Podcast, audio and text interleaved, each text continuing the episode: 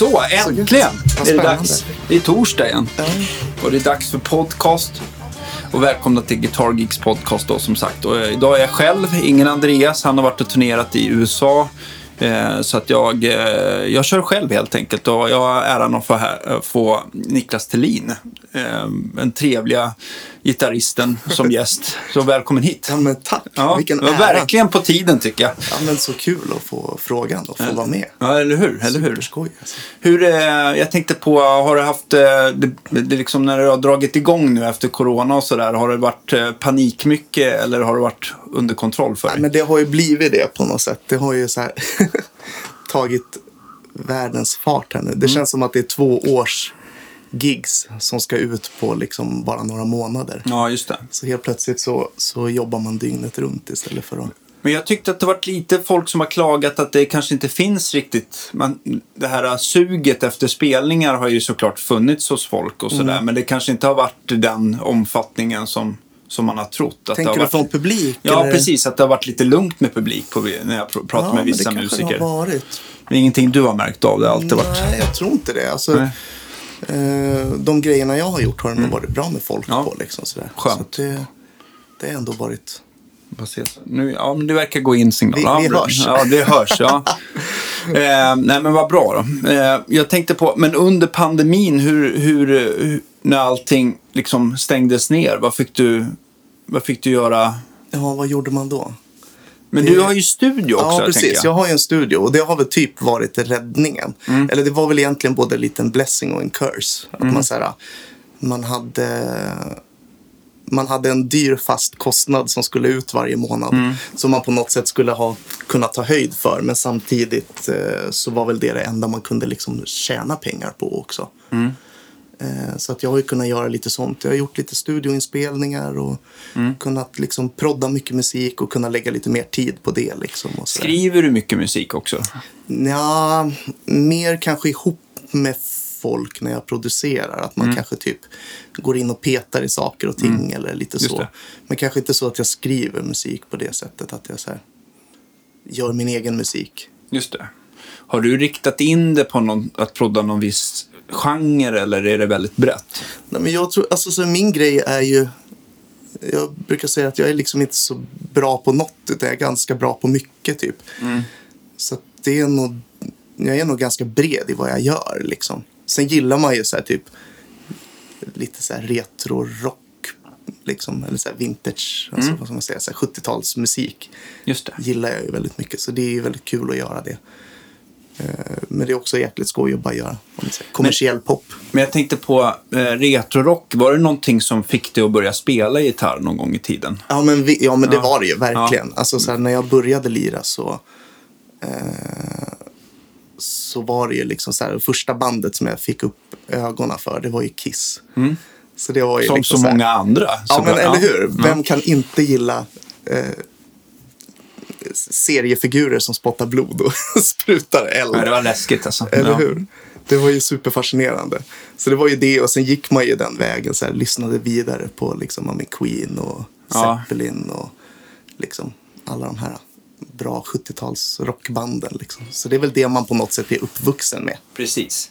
Jag tänkte på, det är så jäkla härligt att sätta på vissa Kiss-låtar högt i bilen. Jag tänker på I want it loud Ja. och sen så drar man på max. Va? Det är en uppmaning till alla där ute, tycker jag ni ska Ja, göra. är- Eller har, vilken är din favoritlåt? Alltså jag gillade ju egentligen, alltså Calling Dr. Love hade jag en förkärlek för. Mm. Det måste vara koklockan. More Nej, cowbell, please. Ja.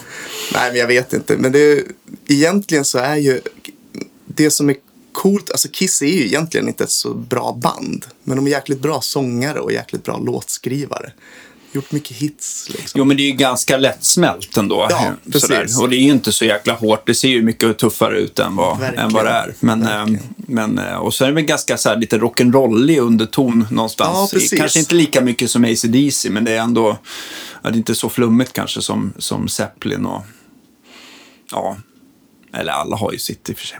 Men jag tycker jag håller med dig. Det det bra sångare och sen så är det kul att de alternerar. Nu sjunger väl för sig Pa- Paul Stanley lite mer än Gene Simmons kan jag tänka mig. Men Ja, ja, nu sjunger han ju inte alls längre. Nej. Vi var och såg dem för några år sedan på Tele2 och då var det det något väl hell- var det- hellre än bra. Ja, kan jag fattar. säga. Det är lite tråkigt. Så nu tror jag att de kör väl mycket saker. Mycket av hans sång på tracks skulle jag tro.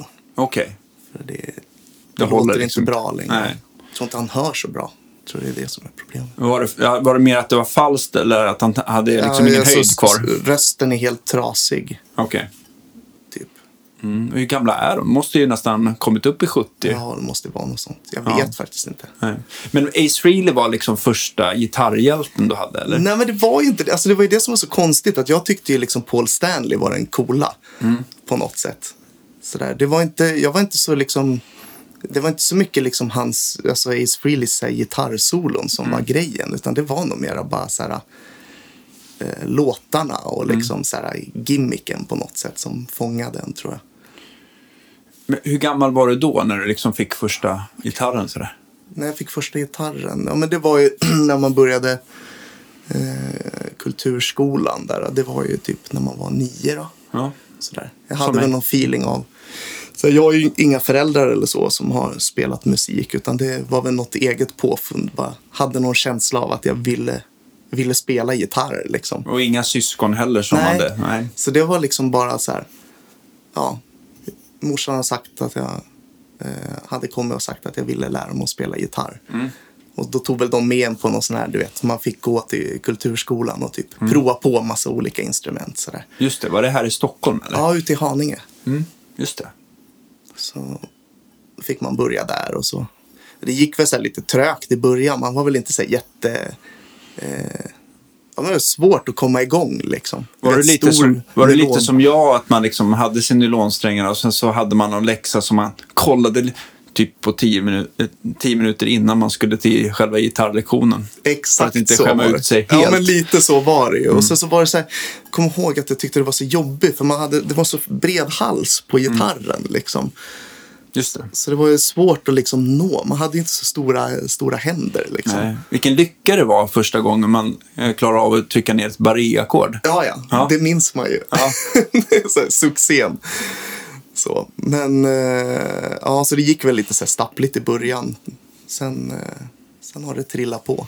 Men när fick du liksom verkligen upp, alltså så här, när du kände att nu jäklar, det är ju gitarr, this is, Mm. this is the shit. Men det kom nog så lite gradvis. Men jag, alltså jag, jag eh, började i så här eh, orkesterklass.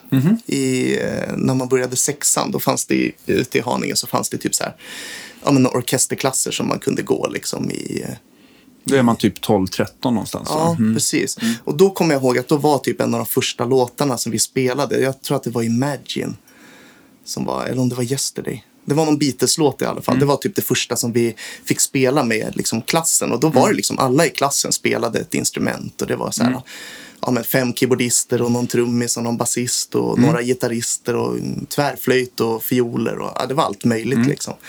Så hade vi en, eh, en grym musiklärare som eh, Jerker som hade skrivit liksom, ja, men arr som var ganska lätta att spela så att det lät liksom bra när man spelade ihop fast det var liksom ganska enkla prylar som Ja, alla fattar. gjorde. Han, han, han kunde simplifiera det på Ja, något bra precis. sätt. Så Ja. få det att bli liksom musik. Sådär. Och jag kommer ihåg första gången som man spelade liksom allihopa ihop och det blev Mm. en låt. Att det var en så här jäkligt mäktig känsla. Liksom. Ja, att ja. okej, wow, det här, här finns det något att hämta liksom. Men verkligen. Men var det här också ute i Haninge? Eller? Ja, precis.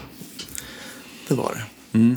Och sen så blev det väl att du kanske kom upp på högstadiet och kanske började titta på första och spela första bandet eller Ja, hur? men precis. Vi Ja. startade liksom band ganska direkt där i samma veva. Ja.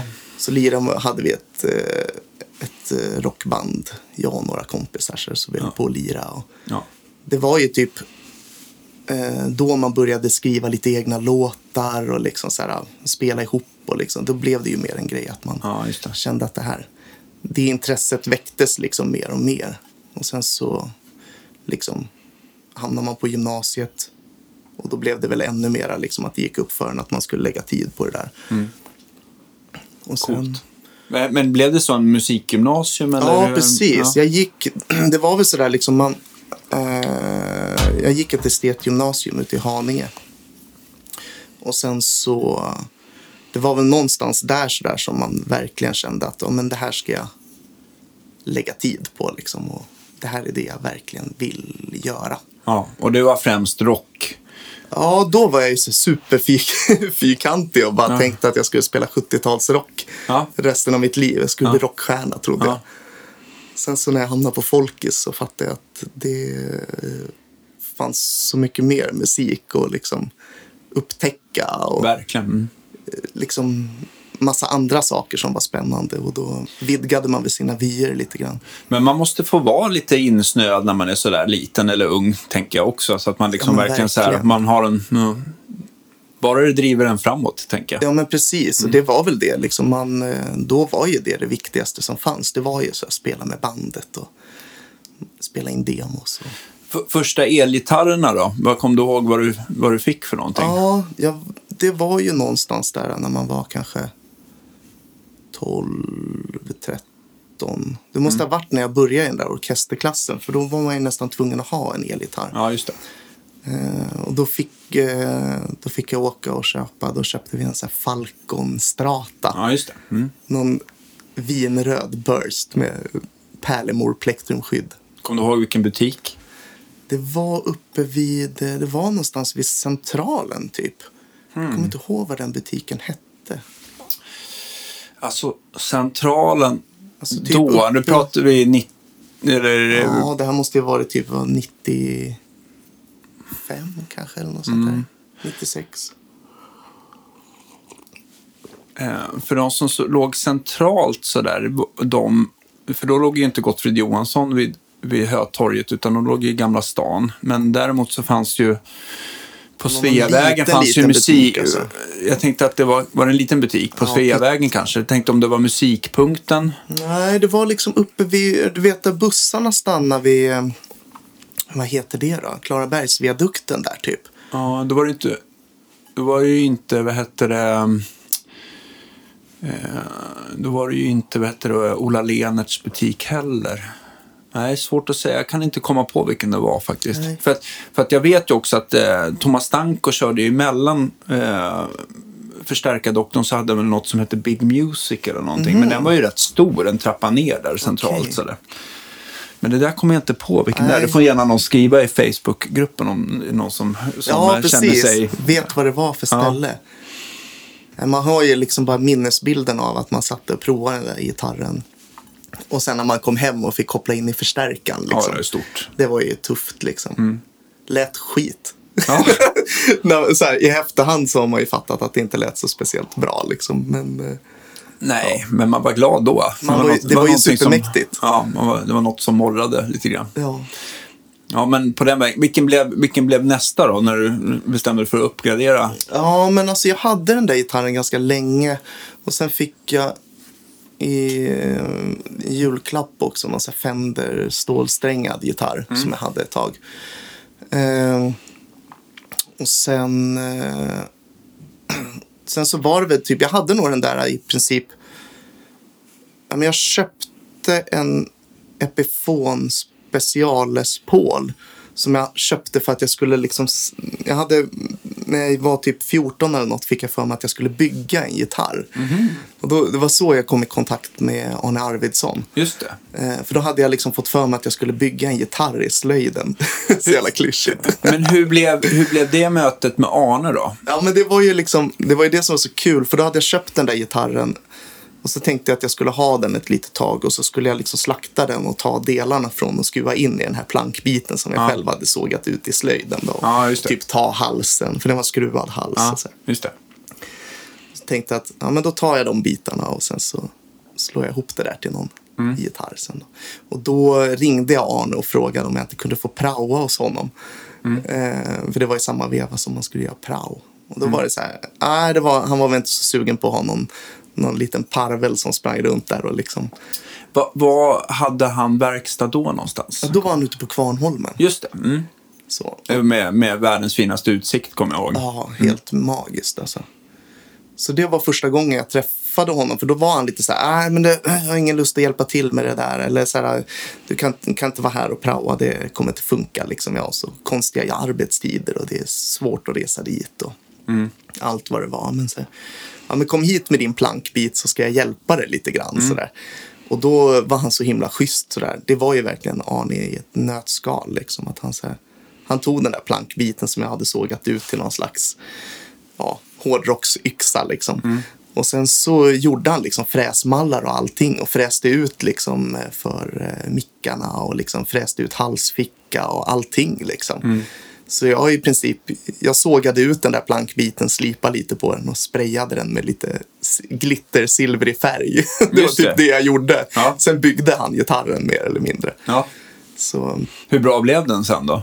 ja, men den var ju tung som ett as. Det Ja. var ju en bok, eh, bokträ som jag hade gjort den av och den var stor. Det var ju nästan som någon slags Explorer-aktig historia. Liksom. Så den vägde ju som ett ton. Men, men har, du, har du den kvar? Ja, ja. ja. Det har jag. Den hänger på väggen i studion. ja. Sådär. Jag brukar titta på ibland. Ja, det händer inte att du plockar ner och trackar någonting? Nej, den? nej, det gör jag inte. nej. Men sen kort efter det, när jag fyllde 15, då, då fick jag av... Eh, jag tjatat mycket på morsan och farsan att jag ville... För farsan ville så gärna att jag skulle ha en moppe. Ja. Sådär. Tyckte han liksom, ja det blir kul, då ska vi trimma den och så ska vi, du vet, det var far och så. Jag tänkte så här liksom. att är så här, föräldrarna blir, blir verkligen så här äh, ner, alltså, nertrakasserade av sina barn att skaffa. Att det Ja. egentligen, de Nej, är farsan glada om de nog- slipper, men det här var tvärtom. Ja, det var nog, farsan var nog mer exalterad över att jag skulle fylla 15 och att vi skulle skaffa moppe till mig. Liksom, och, sådär. och jag, jag var väl mer så här, nej, jag vill hellre ha gitarr. Liksom. Jag vill inte ha någon, inte ha någon moppe. Vad ska jag med det till? Liksom, sådär. Så då när jag fyllde 15 så fick jag en, eh, en Gibson, en Les Paul Deluxe. Ah, fint ju. Ja, den var ju superfin. Så. Var det någon 70-talare då eller? Nej, utan det var precis då så gjorde de någon sån här reissue-variant Okej. på den. Och jag tyckte sådär, jag tyckte det var så himla snyggt med den här vinröda. Då var det ju verkligen så här, man hade ju ingen koll på vad det var för liksom, att det var mini-handbackers istället för riktiga Ja, handbackers Mm. och sådär. Jag tyckte bara att det var en sjukt snygg färg typ. Men var den liksom vinröd, alltså den här, trans, den här som... Ja, den här eh, transparenta transparenta mörka. Mm. Man skulle ju vilja kalla den för sherry, men den är ju nästan mörkare. Ja, den är mörkare än en sherry. Står det lite stilla, men jag vet ju precis vilken färg du menar. Man, man, man, det är nästan så att man inte tar den för svart, men den är verkligen mörk. Ja, den är liksom. väldigt mörk. Ja. ja. Men, eh, ja, men så då fick jag den. Så det var väl liksom typ min riktiga, riktigt bra gitarr. Liksom. Och då blev det också betydligt lättare att liksom spela. Man fick ett instrument som liksom verkligen gick att justera och som gick att lira på. Liksom. Just det, just det. Så det höjde ju motivationen ordentligt. Men, men jag tänkte din praoplats, det blev någon annanstans till slut, eller? Nej, men det blev liksom, eh, det blev ingen praoplats utan jag vet inte riktigt vad som hände där. Nej. Men eh, jag hamnade inte hos Arne i alla fall, Nej. men jag fick hjälp med gitarren så det var väl bra. Ja, eller hur. Men Okej. Men eh, jag tänkte på din deluxe där. Vad, vad hade du för stärkare och sånt då att koppla in i när du... Ja, men då hade jag hade sommarjobbat, stod och tankade båtar på någon eh, eh, ute på Dalarö så kunde man stå och så var jag så här, sommarjobbade som typ bryggpojke och Ja, tankade det. båtar. Så då tog jag alla de pengarna och så köpte jag en, eh, en sån Line 6 Flexstone förstärkare. Just det. Så det var väl typ min... Ja, det var en ganska kul stärkare ändå. Ja, men det var ju kul. Man kunde ju liksom... fanns ju mycket olika ljud i den och man kunde liksom labba lite med det. Och, Och tillräckligt starkt. Och, och spela på Ja, mycket. ja. Så det var väl bra liksom. Var det. Så det var väl det man hade när man var... Ja, det var liksom min rigg under hela tonåren kan man väl säga. Om man tittar på sen när du tog studenten eh, så sökte du direkt till liksom Folkis då. Ja, det gjorde jag. Jag hade, hade en... eh, Det var inte ens någon lärare till mig, men det fanns en lärare ute på skolan jag gick på gymnasiet som eh, spelade mycket gitarr. Och Han hängde mycket med liksom estetlärarna också. Och han, eh, han hade fått nys om att uppe i Piteå så fanns det en eh, studiomusikerlinjen, heter det, på. Musikhögskolan där. Ja. Eh, Så då berättade, kom han någon dag och visade mig det där och bara kolla här, det här verkar ju supercoolt. Liksom. det. Det. borde du gå så här. Eh, och jag blev ganska intresserad av det då redan på liksom en att gång. spela in och... Ja, precis. ja. Jag hade liksom tyckt att det var väldigt kul att liksom börja få upp ögonen för den grejen och, Mm. och sådär. Och jag visste liksom att jag skulle hålla på med musik liksom. Eh, men jag ville inte, jag var inte speciell, jag ville liksom inte hålla på med jazz. Nej. Så det var ju liksom gå på musikhögskola eller gå på Ackis eller så. Det var inte riktigt aktuellt för det var ju så himla Ja, jazzinriktat. sådär. Så då, men då hittade jag det här i Piteå då. Så kändes ju det som en liksom perfect match på något sätt. Men den skolan, den, jag, jag- har för mig att den, den finns väl fortfarande kvar, den utbildningen? absolut. Ja, och det är väl en av de mest eftertraktade för att folk som har gått där får oftast, alltså att det blir ganska yrkesförberedande på något sätt. Ja, men det skulle jag nog säga. Det är ju väldigt många som har gått där som, Som jobbar jo- med det. jobbar heltid. Ja. Absolut. Och sen så är det väl, eh, för jag tänkte det var väl den och SAE och, och Studio Blue och lite grann. Men Studio Blue är ju så himla, den har ju så himla annan inriktning så den, Mm. det, jag tror att deras sätt att lära ur, ut inte riktigt är vad branschen vill ha. Liksom, sådär. Ja, men det, de är väl också lite mer inriktade just på själva studiobiten. Det här var ju mer alltså, som studiomusiker. Ja, precis. Vi, gjorde- vi, det var ju liksom musikerutbildning mer ja, än jag fattar. så. Men innan det då så, jag visste liksom att jag ville gå den skolan. Men då fick jag söka, då hittade jag en folkis uppe i Haparanda. Ah. Som var liksom typ en förberedande utbildning för att söka Piteå då. Jaha, okej, okej. Så då eh, sökte jag in där. Upp till kylan helt Ja, enkelt. precis. Mm. Så det var 40 minusgrader och många timmar gitarr varje dag. Ja, jag liksom. fattar det. Men, men eh, hur var den utbildningen? Den var liksom bara ett, ett år då, eller? Ja, precis. Och det var ju i princip samma sak som man gjorde på, på eh, högskolan. Mm. Man spelade in liksom varje vecka, hade sessions och liksom, Mm. eh, ja, men, massa olika ämnen. Liksom. Men var, du, var det mycket folk liksom från hela landet som kom in där eller var det liksom väldigt eh, mycket lokala Nej, hjältar? det, det var väldigt liksom spritt. Vi hade liksom... Eh, vi var en väldigt liten klass. Vi var bara fyra styckna. Och så var det ju lite på eh, Musikhögskolan också. Då. Att man tar bara in ett band. Jaha. Så det är liksom en plats per instrument. Får man bara hoppas att, man, att, man träff, att, man- det ja, är några man- sociala Ja, precis. som man kan hänga med. Exakt. Men jag antar att man blir väldigt tajt med de fyra då. Ja, Så- men verkligen. Så var det ju. Så, men det blev jätte... Den klassen på Folkis där, det var ju superbra. Vi var ju liksom... Alla var väldigt sugna på att spela och väldigt ambitiösa och övade mycket. Och liksom, vi hade sådär... Hade liksom en grej att man övade liksom en timme innan man gick till innan man gick till eh, skolan och sen så gick man skolan hela dagen och sen Ja, så satt man ju och övade på kvällarna också. Så det var ju väldigt så här, vi var väldigt liksom eh, målmedvetna med det vi höll på med där. Vilka, vilka gitarrförebilder hade du då? Ja, men då var det ju liksom mycket, alltså dels så var det ju massa, massa liksom av de gamla liksom så 70-tals rockförebilderna liksom. Typ, eh, ja men liksom Jimmy Page och eh, Clapton och alltså mycket så bluesrock gitarrister. David Gilmour har jag alltid gillat väldigt mycket också. Mm. Eh, han är ju grym. Men sen så fick jag upp liksom, det var då jag började få upp ögonen lite för så andra, andra genrer liksom. Så man började ju spela liksom, eh, ja men massa soul och liksom funk och eh, ja men andra genrer liksom. Mycket country också. Så då fick, började jag liksom snöa in lite på Brent Mason och Scott Henderson och Michael Landau och Mm, liksom, alla de där. där. Ja, precis. Så det blev liksom... eh, Vyerna vidgades ganska mycket på Folkis. Liksom, att man fick upp ögonen för allt annat. Liksom. Vem, vem hade du som gitarrlärare där uppe? Där uppe hade jag, då hade jag en, eh, en musikhögskole, eller en före detta musikhögskolestudent som också hade gått studiomusiker som hette Johan Engström. Ja. Som jag hade som eh, gitarrlärare.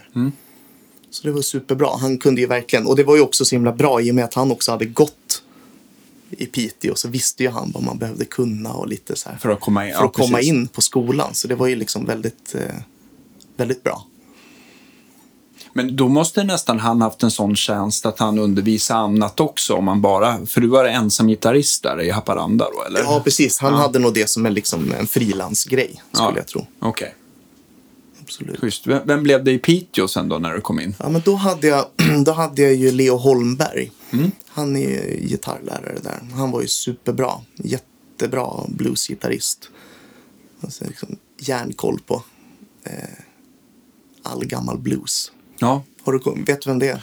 Nej, jag, jag, jag, har inte intervjuat han själv, men jag, det, jag blev lite osäker om Andreas har haft han i podden här eller någonting. Eller om det bara är rent och sagt dags att ha med han. helt Ja, jag han borde ju namnet. verkligen vara med om han inte har varit det. För att jag har verkligen eh, jag har hört namnet så många gånger så Mm. det borde ju vara eh, dags oavsett. Ja, ja. han är superfin. Och Var bor bra. han nu någonstans? Han bor i Piteå. Ja. Kanske också är därför sådär. Jag, jag gillar ju de här samtalen när man sitter bredvid varandra för att det blir ett annat flow än den här eventuella laggen det blir med, med, äh, med att ha, köra på Zoom eller någonting sånt där. Så Ja, det, det blir liksom inte samma flow i samtalet. Nej, det är en annan grej alltså. Ja, men äh, schysst. Och den, den utbildningen äh, där uppe på, i Piteå, den är tvåårig va? Ja, den var det då. Vi var de sista som gick eh, två år. Sen blev det liksom ett eh, kandidatprogram. Så nu går väl alla elever tre, tror jag. Okej. Men då, då var det två år. Så det, men det var skitbra på alla sätt och vis. Det var ju liksom... Dels så hade man ju eh, studio sessions varje vecka. Med massa externa liksom, producenter och musiker.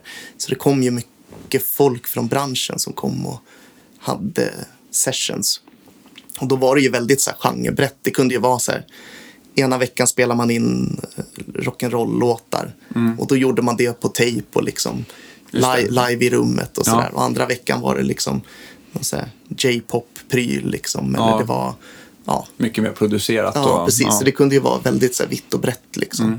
Så man fick ju väldigt mycket eh, bra erfarenheter med sig. Och också, det är ju få saker som är så liksom skrämmande som att höra sig själv inspelad. Mm. Det är då man får reda på hur bra eller inte bra man egentligen är. Just det. Det blir ju väldigt, det är en väldigt ärlig återgivning liksom, så det, det utvecklar en ju jättemycket också. Ja, men verkligen. Och det kan nästan vara lite...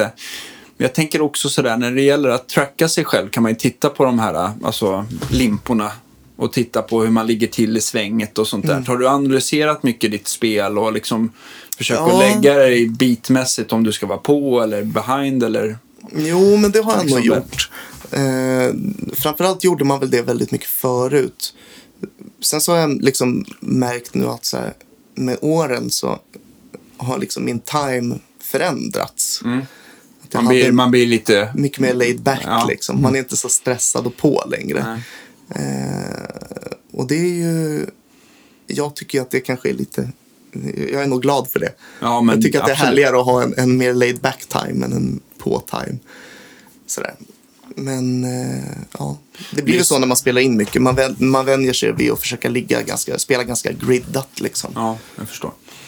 Men det, är, det kan ju vara skönt att driva till vissa genrer och sådär. Så det är inte så här att det kanske är facit till just till Absolut, vad man än Eller gör. Men, precis. Ja. Och ibland låter det ju bra. Ibland jag har tänkt så här, vissa gitarrister låter så fruktansvärt bra som är så här otroligt laid back och behind the beatet och andra låter asbra som är ganska på och, och, Mm. Och, och driver framåt så där. Så det, det är verkligen... Man kan inte vara hur laid back som helst i ett Springsteen-band. Liksom.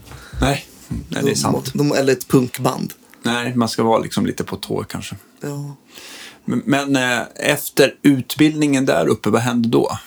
Ja, Men då, eh, då var det ju lite så här, man skulle på något sätt hitta möjligheter att ta sig ut i, i arbetslivet liksom och försöka hitta gigs och sådär. Och då, Det var liksom ganska bra timing för ganska kort efter att jag hade slutat högskolan så, så um, fick jag nys om att det skulle hållas en audition i, eh, i stan för eh, Queens musikal We Will Rock You. Just det. Mm.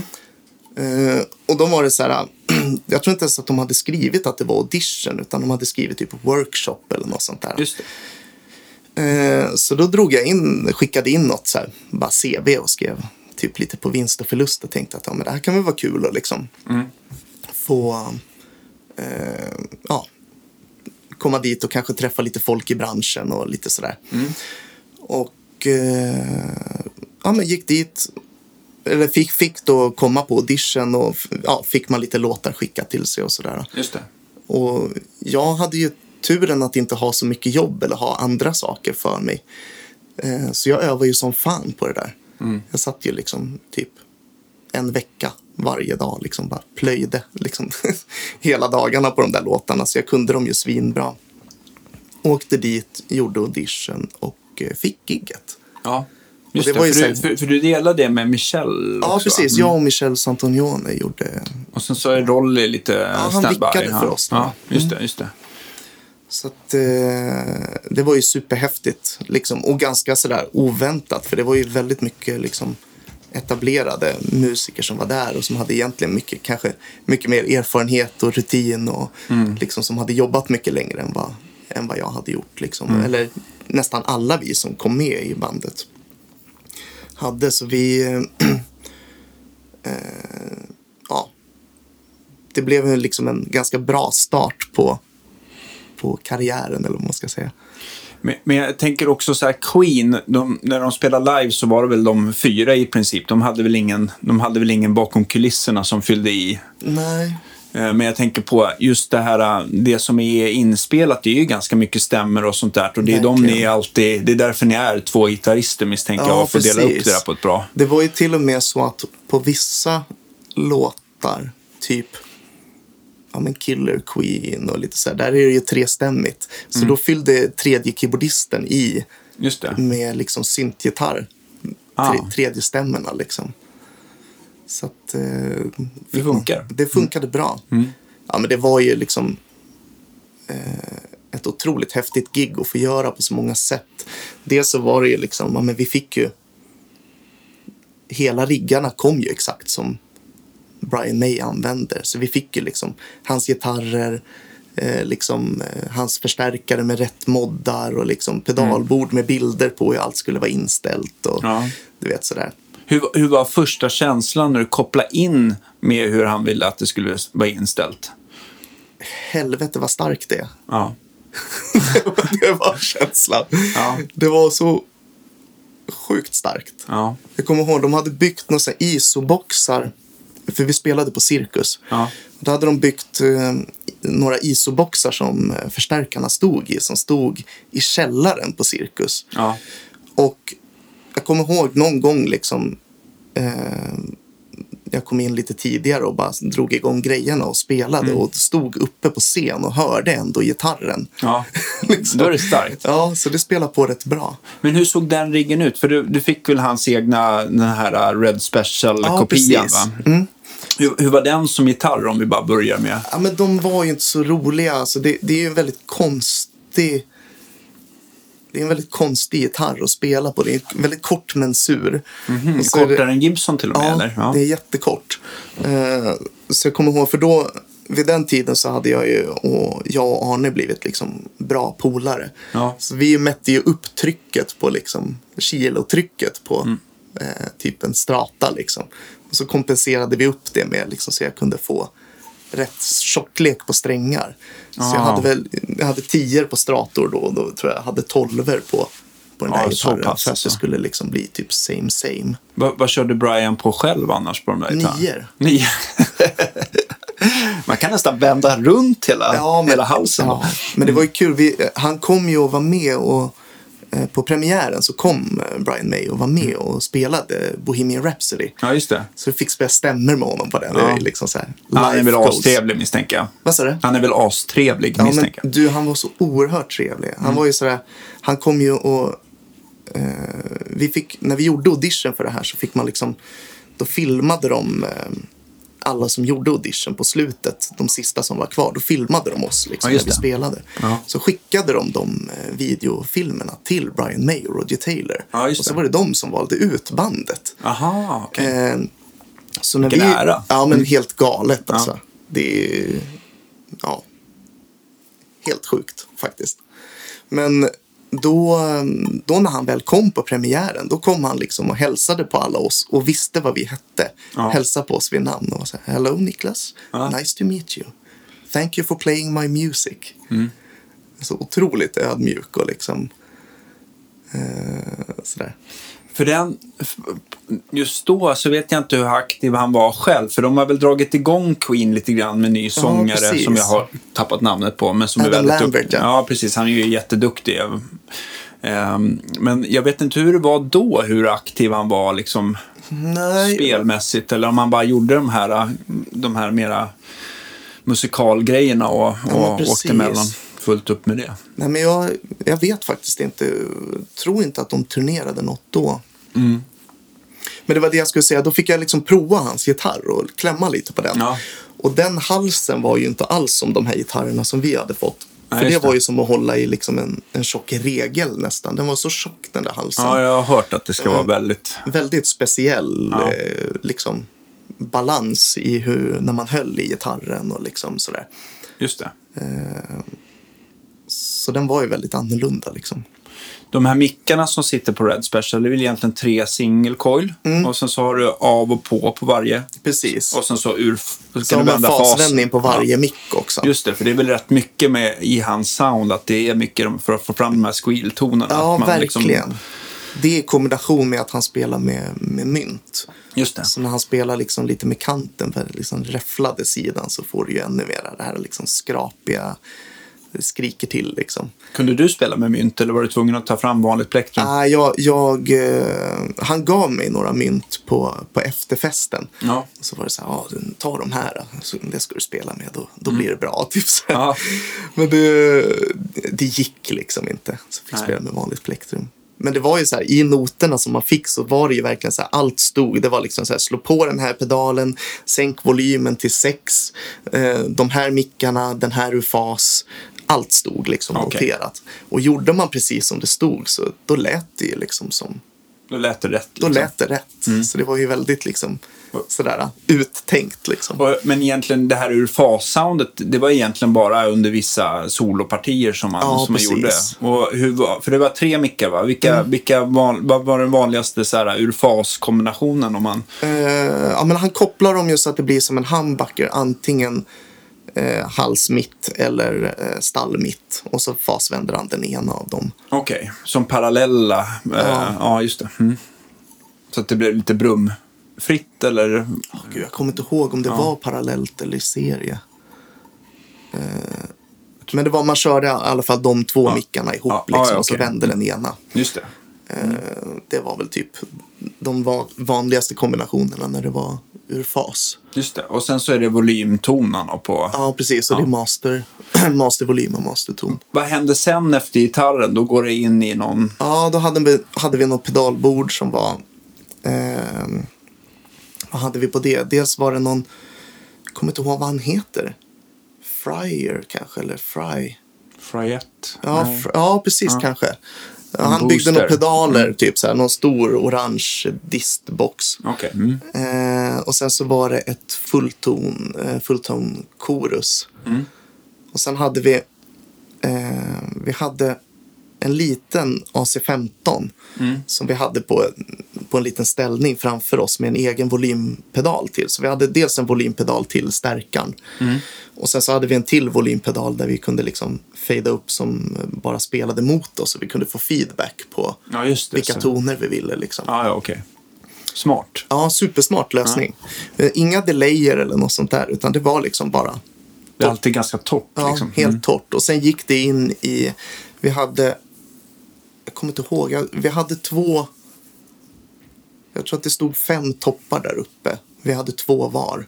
AC30 ombyggda då, Mm. kombos som blev till toppar och där liksom all EQ och allting var bort.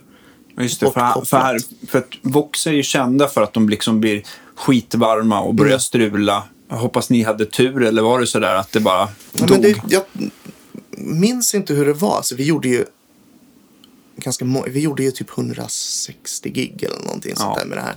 Och jag tror faktiskt kanske att det var en för mig att det var en, en gång som det var någon stärkare som liksom krånglade lite grann. Mm. Men då hade man bara en, en switch som man bara flippade över så gick det över på den andra sin spare-förstärkare då.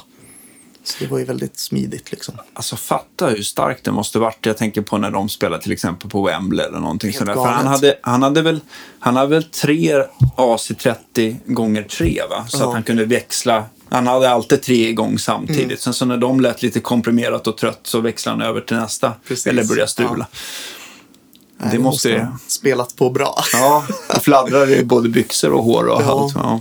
Nej, det... Men det är ett mäktigt sound alltså att spela med. Ja, just det. Sen hade man ju den här, han har ju en treble booster också. Just det. Och den, eh, för vi hade ju trådlöst. Mm. Så den satt på, på axelbandet då, innan, innan eh, trådlösa packet. Intressant ändå, för man tänker då borde ju kanske det man styra över även det själva trådlösa, men det kanske blir ett av, av sounden liksom. Ja, jag vet inte riktigt hur de... Det har ju någonting med, med impedansen eller kapacitansen Ja, eller vad det är. Det där vet fattar. du säkert bättre än mig vad det är som... Men det är det här samma som med man inte kan köra trådlöst i en fast. Ja, Mm. Ja, just det det. funkar ju inte. Nej, det, det, blir, det blir lite galet. Eh, men jag antar att den där treble, den här treble boosten är viktig för hans sound överhuvudtaget. För att, Ja, det- ja. För att Det är ett blir, måste. Ja. Det blir inte samma grej annars. Och det där är är svårt med treble booster. Om man inte är van och kopplar in det bara på någon, på någon ren stärkare, då blir det ju verkligen så här, oh shit, vad är det här? Det här går ju inte att använda. Men sen så i en sån här kokande box på hög volym, då bara tajtar den till det och trycker på de frekvenserna som Precis. gör att ljudet bär på något sätt. Så det är... Det var ju på ett sätt ganska skönt liksom att få ett färdigt paket. Liksom. Mm. För det, är ju, det där är ju liksom ett, ett så... Ja, men det är ju ett klassiskt gitarrljud. Liksom. Mm. Och jag menar, han har ju verkligen dragit det till någon slags perfektion. Mm. Så att bara få det rakt av och bara så här, så här låter det. Mm. Och inte behöva tänka så mycket på det. Eh, var ju ganska schysst liksom. Jag tänkte på också eh, det här med att han kör så torrt. Jag, men, jag tänker också att, att just på så här som de ändå gjorde, de var ju ändå aren, stort arenaband. Mm. Och jag kan tänka mig att alla så här delayer och reverb, det bara gör att det blir bara såsar ihop totalt. Säkert. Så att det är liksom, det blir, det blir någon slags ambient av, eller att man får lite efterklang av själva arenan eller någonting, men att man vill inte stöka till det utan man nästan skalar bort alla sådana efterklanger för att det inte ska bli ja, odistinkt helt enkelt. Ja men säkert. Ja. kan jag tänka mig. Han hade väl några, eh, några grejer där med eh, eh, som han gjorde med delayer. Va? Han gjorde när han började stapla Ah, saker och sådär. Han hade ju någon sån grej som han gjorde vet jag. Mm. Men eh, det var inte med i själva föreställningen så det behövde inte vi ta någon hänsyn till. Just det. Just det. Men jag tänkte på dig och Michelle. Hur, hur, delar, liksom, hur delar man upp er, så att säga? Är det mycket unis eller, eller är det att det, hur, med solon och allting och sånt Ja, där? men det, var, det var ganska schysst delat liksom. Eh, det var ju liksom, man hade ju...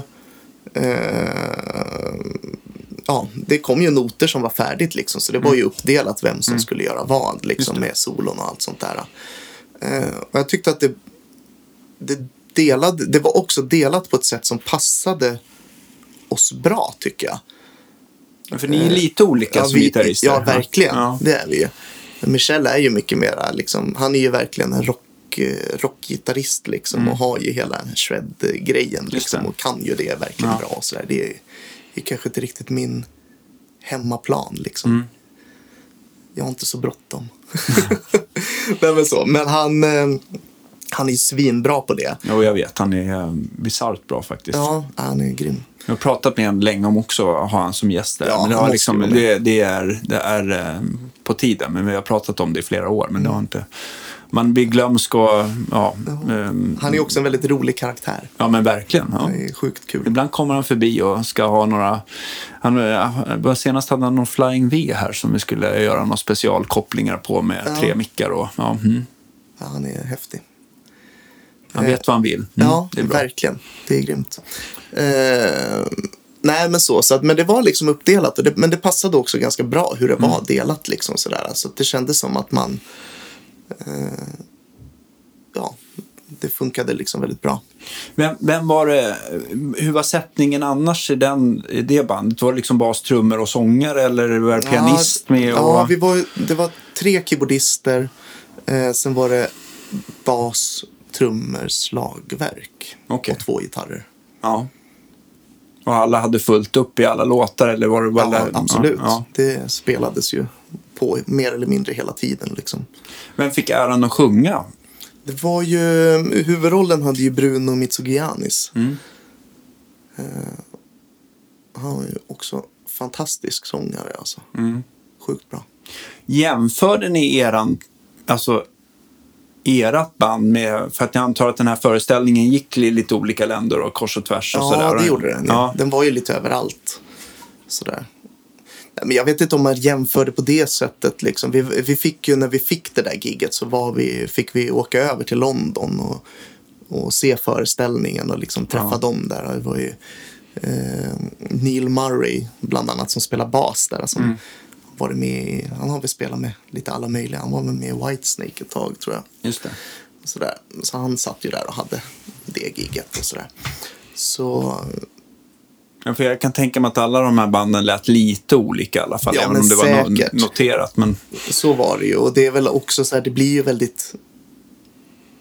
Alltså, man har ju på något sätt så här...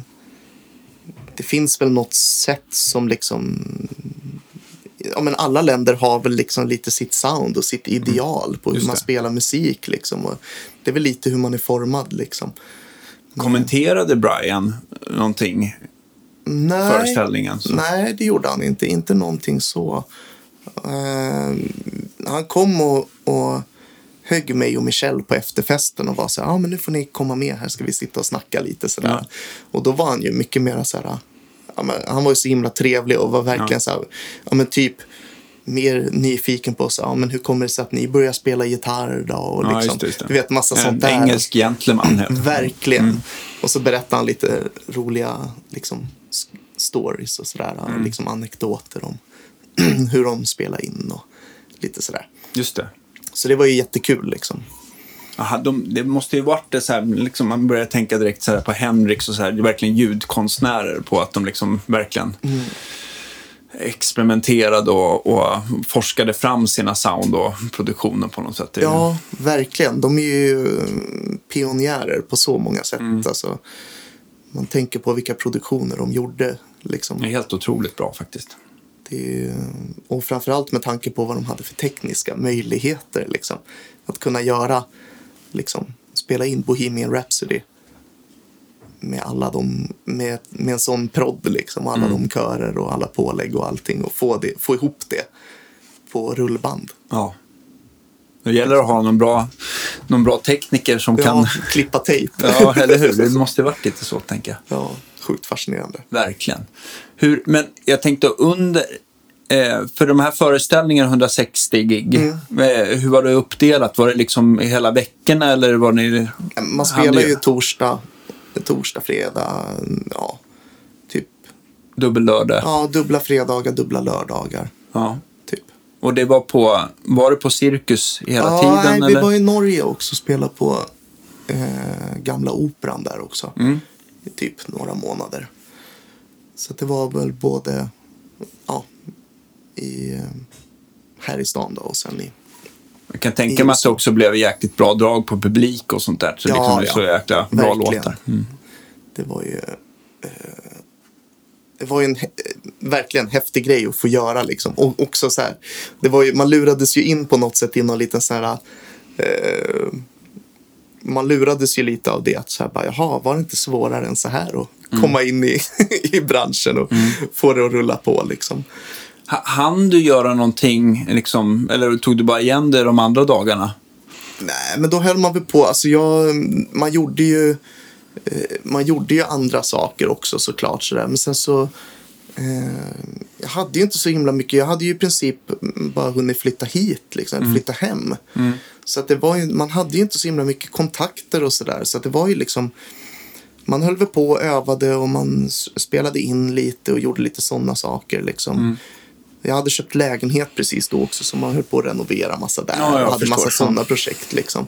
Så att det var, var inte så mycket tid över till, till annat. Även om man bara spelade liksom, Mm. några dagar i veckan. Sådär.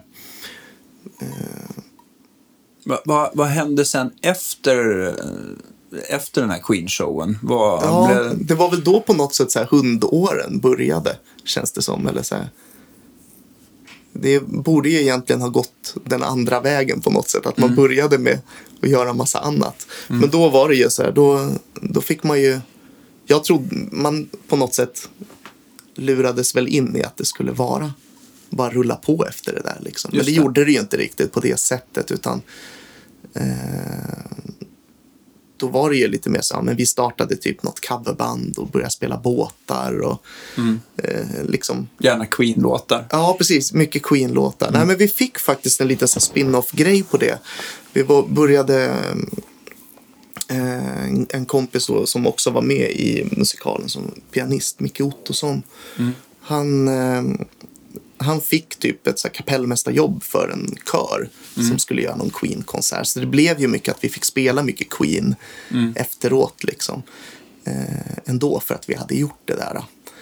Eh, Så det rullade ju typ på med lite sånt också. Men eh, sen var det mycket liksom bara åka runt och lira covers och spela på fester och lite sådär. Börja bygga upp någonting liksom och börja bygga lite nätverk och Mm. så få, få komma igång. Hade du fått igång din egna studio då också? Nej, inte riktigt. Jag hade ganska direkt när jag flyttade hem så för jag, jag delar ju lokal då. Det blir mycket snack om Arne här nu. Men, Ja, men det, vi, vi, jag tänkte att jag också ska glida Det- in på mycket Arne. Så Ja. det, det, det är väl ganska naturligt. Men vi ska ha dig i fokus ja, också. Ja, men han är viktig Arne. ja. Han, han får man inte glömma bort. Nej, vi ska... Vi ska. Eh, nej, men vi... ehm, För när jag flyttade hem då var det så här, jag behövde ha någonstans att ha mina grejer och lite sådär. Mm, och då, då bjöd han in lite grann. Typ jag var uppe och survade någon gitarr hos Arne.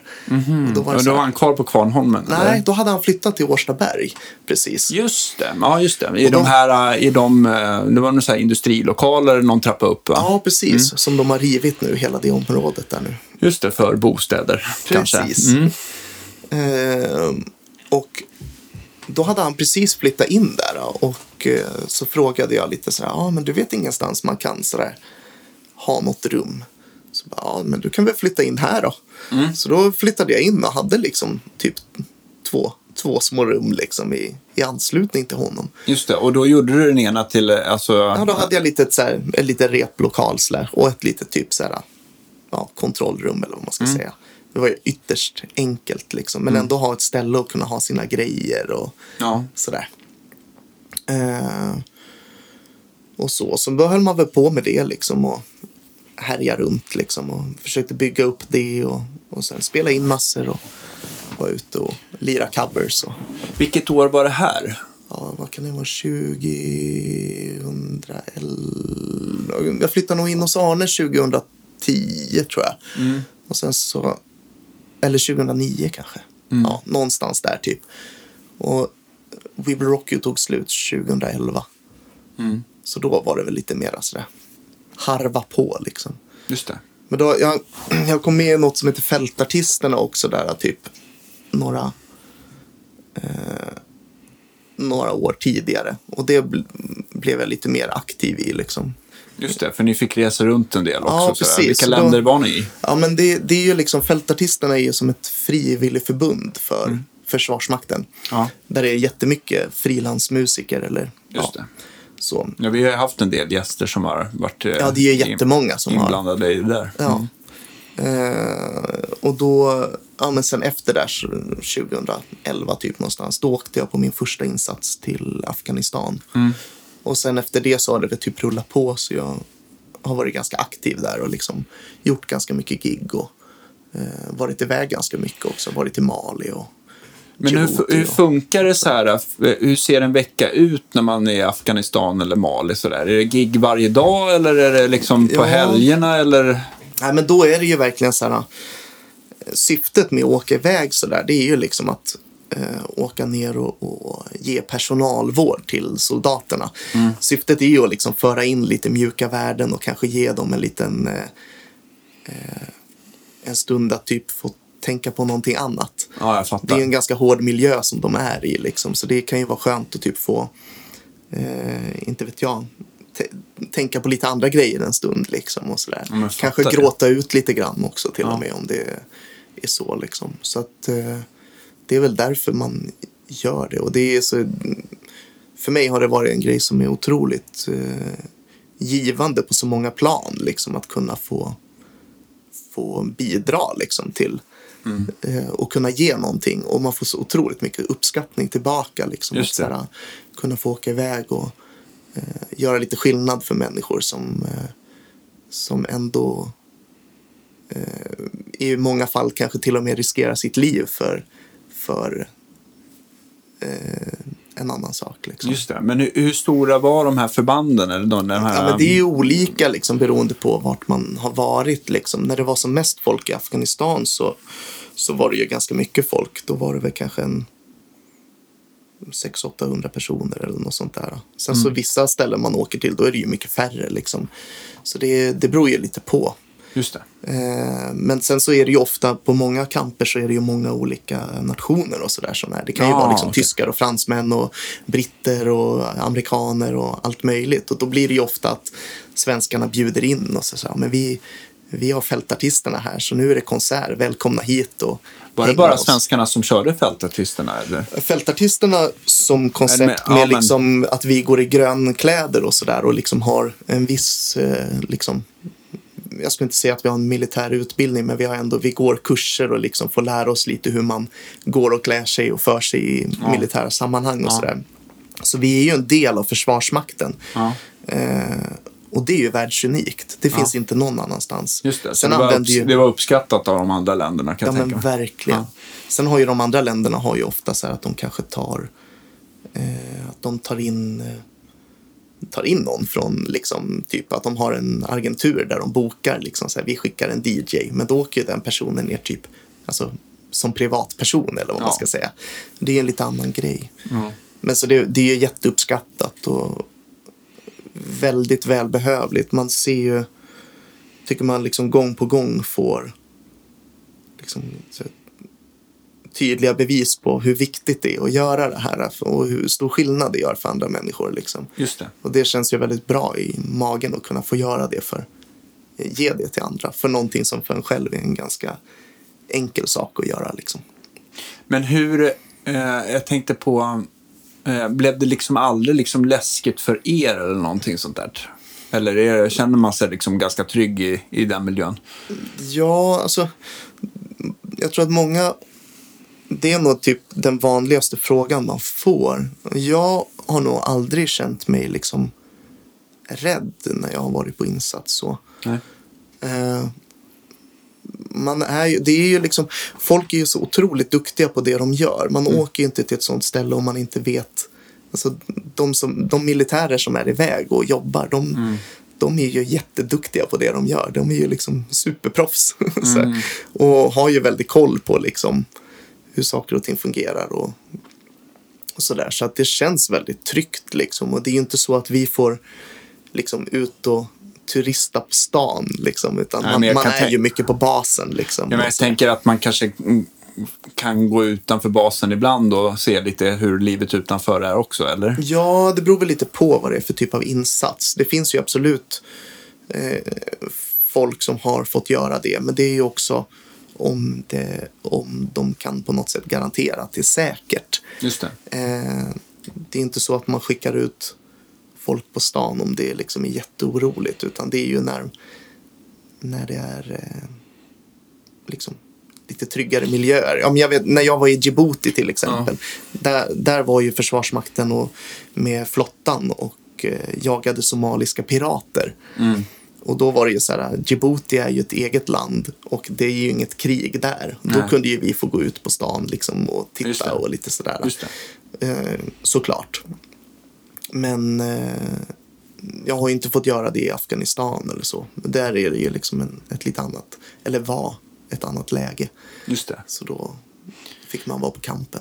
Men, men eh, är, är fältartisterna kvar i alla de här länderna eller har det liksom skiftat mycket genom åren? Nej, men alltså fältartisterna åker ju, det är ju, man brukar åka en gång per insats.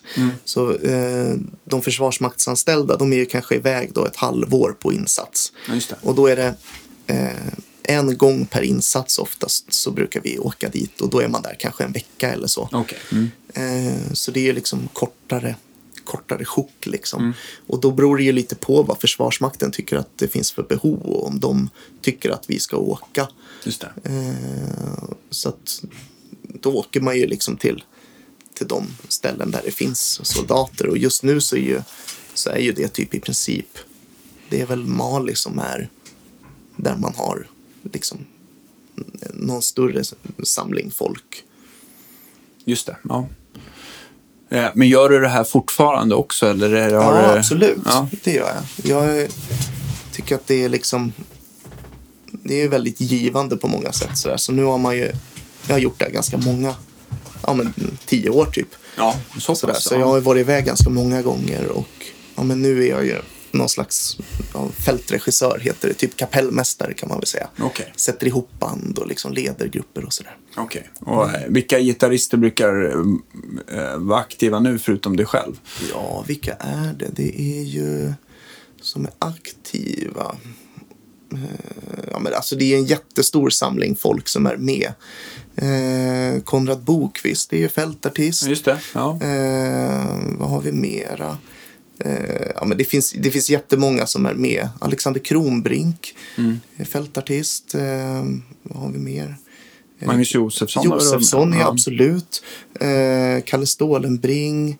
Eh, alltså sen är det ju så här, um, det är inte alltid som man är... Eh, eh, nu har det ju varit liksom så nedstängt så jag vet inte riktigt vilka som är typ aktiva längre. För Nej, det jag har ju fattar. varit under pandemin. Sådär. Men Och då har du inte åkt någonting istället? Nej, eller? det har ju stått helt still där med. Mm. Eh, men det är ju jätte, jättemånga. Alltså typ eh, väldigt mycket frilans. Bra frilansgitarrister. Mm. Matilda Fritzell. Eh, ja, Stålenbring. Erik Jansson. Jag Just vet inte det. om han är Mm. hur aktiv han är fortfarande. Men det är massa, Ja. massa bra Och folk. det kommer och går lite Ja, sen. Mm. precis. Jag kan tänka mig, fo- folk, folks liv förändras ju lite med man får barn och Ja, och men det precis. Det lika blir lite längre så. Ja. Och då är det inte alltid att man kanske liksom är lika aktiv. Eller så. Det går ju lite i perioder. Eller hur? Esbjörn har ju också varit iväg det. många gånger. Just det. Och, ja, det är jättemånga. Jag har säkert glömt massa som Ja, är mer självklart. självklara Men, som ja, man borde ha sagt. Men, Ja, men det, vi, vi, vi, vi säger förlåt. I, ja, precis. Vi får be om ursäkt i Ja. förväg här. Vad heter det? Eh, Jag tänkte också om vi backar lite grann till, till eh, din inflytt med, med Arne. Mm. Och din relation. För du har, från 2010 när du flyttade in hos honom så har du ju varit med honom ända ja, Ja, ja, tills absolut. nu när han gick bort för, vad är det nu, ett par år sedan? Eller Två år sedan. Ja, just det. Just det. Tråkigt nog, för han var ju en av, liksom, en av de vassaste knivarna och hade sina egna idéer. Och, Ja, eh, verkligen. Ja, vad, vad fick du lära dig? Kör, var du med ute i verkstaden och liksom lärde dig mycket av att reparera gitarrer själv eller var du, höll du mer inne på din Ja, kant? men sådär? det blir väl så. Alltså, så här, jag, det har ju varit så kul liksom, att få hänga med honom Mm. och bara så här, se och typ ta del av så här, vad han, hur han tänker och hur han gör. Och så här, såklart. Liksom. det. Och det blir väl att man så här, har snappat upp grejer såklart. Liksom. Sen skulle inte jag kunna jag har ju lite, allt, nej, nej. precis. Och jag har ju nästan alltid...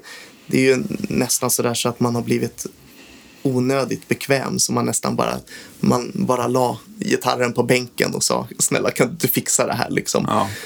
Eh, så, men absolut. Men det, alltså, han var ju så cool liksom. Han, han, som du sa, han hade ju mycket egna idéer och, och hittade ju på egna lösningar på saker. Liksom, och byggde ju mycket av sina alltså, maskiner och allt sånt där. Det gjorde ju han själv liksom. Mm. Han uppfann ju saker liksom. Just det. Han var ju inte riktigt som, som alla andra liksom.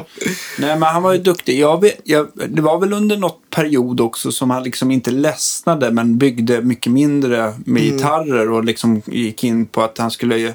Var det inte så att han skulle göra någon typ så här mini eh, motorcykel eller Ja, någonting som han precis. liksom skulle bygga Ja. i, i skala, alltså i Precis. halvstorlek eller någonting sånt Ja, där. absolut. Han byggde ju en, en, en, eh, mini, en miniatyr av en HD till sin son. Eh, helt sjuk motorcykel. Eh, där han i princip liksom... Ja, han fräste väl ut typ varenda skruv ur metallblock typ själv. Mm. Sådär. Han var ju helt otrolig på att göra saker. Och liksom... Ja, men han, han allt som han skulle göra, det byggde man själv liksom. Just det. Jag kommer ihåg någon gång, han var så intresserad av att bygga såna här små, du vet, McLean-tåg. Det är Så här små tågbanor.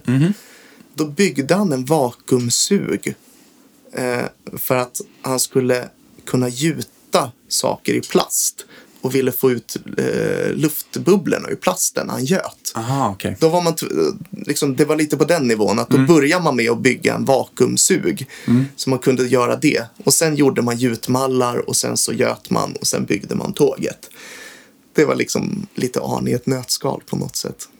Men, men var det så där att han var väldigt feelingstyrd? Att han, att han, Ja, att, ja. att han var, att han var, om man fick, eh, brann till för så här med tåg eller motorcykel, eller var, var det bara det som gällde då? Eller, var det, Ja, eller för- kunde han liksom, Jo, men så var det nog. Och det, jag vet ju liksom så här. Han byggde ju han byggde en strata till mig när jag gick på högskolan. Och sen direkt efter det så var jag så här, ah, fast du måste bygga en tele också, jag vill ha en tele. Ja. och eh, den tjatade jag ju på i liksom, ja, fram till han dog i princip. Och den blev typ nästan klar. okej. Så här, så att, eh, men den blev aldrig klar. Så att det är ju... Eh, det var väl väldigt mycket så liksom att skulle, han skulle ha lite inspiration och sug och Just det. säkert också tid. Alltså så här, det, bygga gitarrer på det sättet är ju inte, det är inte så lätt att göra business på. Nej, jag vet. Om man jag, jämför med- jag har ju två gitarrbyggare här, Oskar och, och Tobbe, men man ser ju hur mycket timmar som går åt till, till archtops och Mm. Ja, plankor visst. och allting sådär. Det- Och handkarva, det, ja, det är inte den bästa timpenningen Nej, direkt. Nej. det är ju ett, det är så otroligt mycket hantverk Mm. och tid liksom och svårt att få liksom tillbaka pengarna på det. Mm. Så att det är säkert också en stor andel, eh, anledning var det också säkert skulle jag tro att det är lättare att kanske banda om en gitarr Just det. eh, och liksom skicka en faktura än vad det är att bygga tio gitarrer och få dem sålda och få Ja, precis. liksom, schysst betalt för varje gitarr också. Ja. Money talks, va? Ja, men Ja. så blir det ju. Man Just drar det. det till sin spets såklart. Liksom. Men ni var tvungna att flytta från Årsta och det här är väl, hur många år sedan är det här? Mm, det är väl, vad kan det vara, fyra år sedan nu tror jag. Okej, och då flyttar ni eh, där ni är just nu Ja, i precis, i Örnsberg. Örnsberg blir det. Mm. Jag tänkte Axelsberg, men Örnsberg blir det såklart. Eller lite halvt mittemellan Ja, kanske. precis kan man säga. Men, men och där är, är du kvar tillsammans med Ludde, va? Precis. Mm, just det. Så det var ju när vi, i samma veva som vi flyttade dit så eh, Ludde jobbade ju på Lutman innan. Just det, som var Eh, liksom Som gitarrjusterare var och fix. gitarrtech ja. för Gibson och alla. Och saker han som- inte kunde göra där, de tog han väl med sig till Arne helt Ja, enkelt. men och precis. Lite så. Så han flyttade ju... Eh, och då slog väl de sina påsar ihop då när. Mm. när flyttlasset gick till Örnsberg. Eh, och sen så nu när Arne dog då så har väl Ludde kört på Ja. för egen maskin. Liksom fortsatt. Och jag, jag har min studio där och liksom kör den grejen. Ja. Så det, mm, det är bra. Det är kul. Man, det är skönt att ha lite sällskap också. Liksom, och inte ja, men bara, verkligen. Det tycker jag också. Inte bara sitta, sitta själv på dagarna. Liksom. Ja, här har vi John som sjunger hela dagarna. Ja, det är kanon. i Kalaset, det. man blir alltid glad. Nej, men det, det, blir, alltså det, kommer ju, det kommer ju kunder att prata med en i, och berätta mycket vuxendagis också. Men Mm. det är trevligt att alltid ha samma gäng också tycker jag någonstans. Eller Ja. någon som man vet. Det finns där. Men Arne var väl sådär, vad jag förstod det som, han, var väl, han kunde väl nästan vara i verkstaden sju dagar av, alltså i veckan. Ja. ja, ja, herregud. Jag kommer ihåg, jag, när jag var, ja, men när jag fick den här eh, Les Paul Deluxen. Mm. Och så var det typ nyåret efter att jag hade fått den så eh, hade jag varit ute, typ, eh, tror jag hade varit och spelat eller något. Och så hade jag ställt gitarren bara mot en parkbänk, liksom, så lutad. Ja. Och så välte den så halsen gick av. Ja, just det. Eh, En klassiker. Ja, precis. Verkligen. Och, så, och jag lite på vinst och förlust ringer alltså till verkstaden på, eh, på nyårsafton Mm. eh, till Arne och frågar om, liksom så här, och han svarar. Ja, ja, Arne. Ja, precis. Ja, verkligen så. Och så, så bara, jaha, eh, ja, min gitarr har gått av, jag måste ha hjälp. Så här. Ja, kom in imorgon då, så här. men du behöver inte komma så tidigt för då lär man ju vara lite trött. Ja, ja, okej. Mm. så här, men han var, ju, han var ju där jämt, varje dag, Mm. året om, alltid. Sen var han ju kanske inte där så länge varje dag, men han gick väl vid tre rycket. Liksom, så. Ja. Men han var där varje dag och han höll alltid på. Det var ju hans liksom hans place att hänga på. Just det. Det är roligt alltid. Man, är, man blir alltid glad när man ser eh, Arvidsson-gitarrer. Jag antar att du har också fått, fått klämt och känt Mm. på många. Du, du, förutom din eh, egna strata, du kan berätta om din egna strata. Ja. Hur, hur tänkte du när du fick den byggd? Ja, men då hade jag ju, för vid det tillfället, då hade jag ju i princip bara den här Les Paulen då. Ja, just det. Och det var ju typ i samma veva som jag började på studiomusikerlinjen där i, i, på Musikhögskolan. Just det. Och då kände man ju så här, men en Strata måste ha någon singel eh, coilgitarr liksom. Mm, just det. Eh, och så var det väl, jag tyckte typ att det vore kul att ha en gitarr som man liksom fick spesa själv, liksom vad man ville ha. Och sådär. Och då hade jag ju haft ganska mycket kontakt med Arne innan, re- redan då liksom. Så det kändes det liksom som en ganska naturlig grej att be honom att bygga något. Just det. Eh, och så, och då plockade väl vi ihop liksom de, de delar jag ville ha, liksom en svampbärskropp och Ja, och, så. alltså, för han gjorde väl sina gitarrer. Ibland var det väl att han tog eh, färdiga delar, Mm. men, men eh, det var väl mycket att han liksom körde verkligen från scratch. Ja, och han hade väl ett enormt trälager också. Som. Verkligen. Han hade ju så otroligt mycket fina träbitar. Eh, Är det mycket som är kvar eller är all, är ja, allting det- sålts iväg nu? Nej, det finns nog lite grejer kvar som Irene. Eh, Irene har nog lite grejer kvar. Ja, just hans fru. Ja, precis. Så att det finns, ehm, det finns fortfarande en del trä kvar mm, som inte har gått iväg. Men mycket har ju försvunnit iväg också. Såklart. Ja, mm. Det var ju väldigt mycket fina bitar. Alltså, han hade ju haft det där på tork i du vet, så här 30-40 år. Ja. Liksom. Mycket hon, mahogny. Mycket Honduras mahogny Ja. och väldigt mycket Brazilian rosewood. Ja. Sjuka mängder Mm. faktiskt.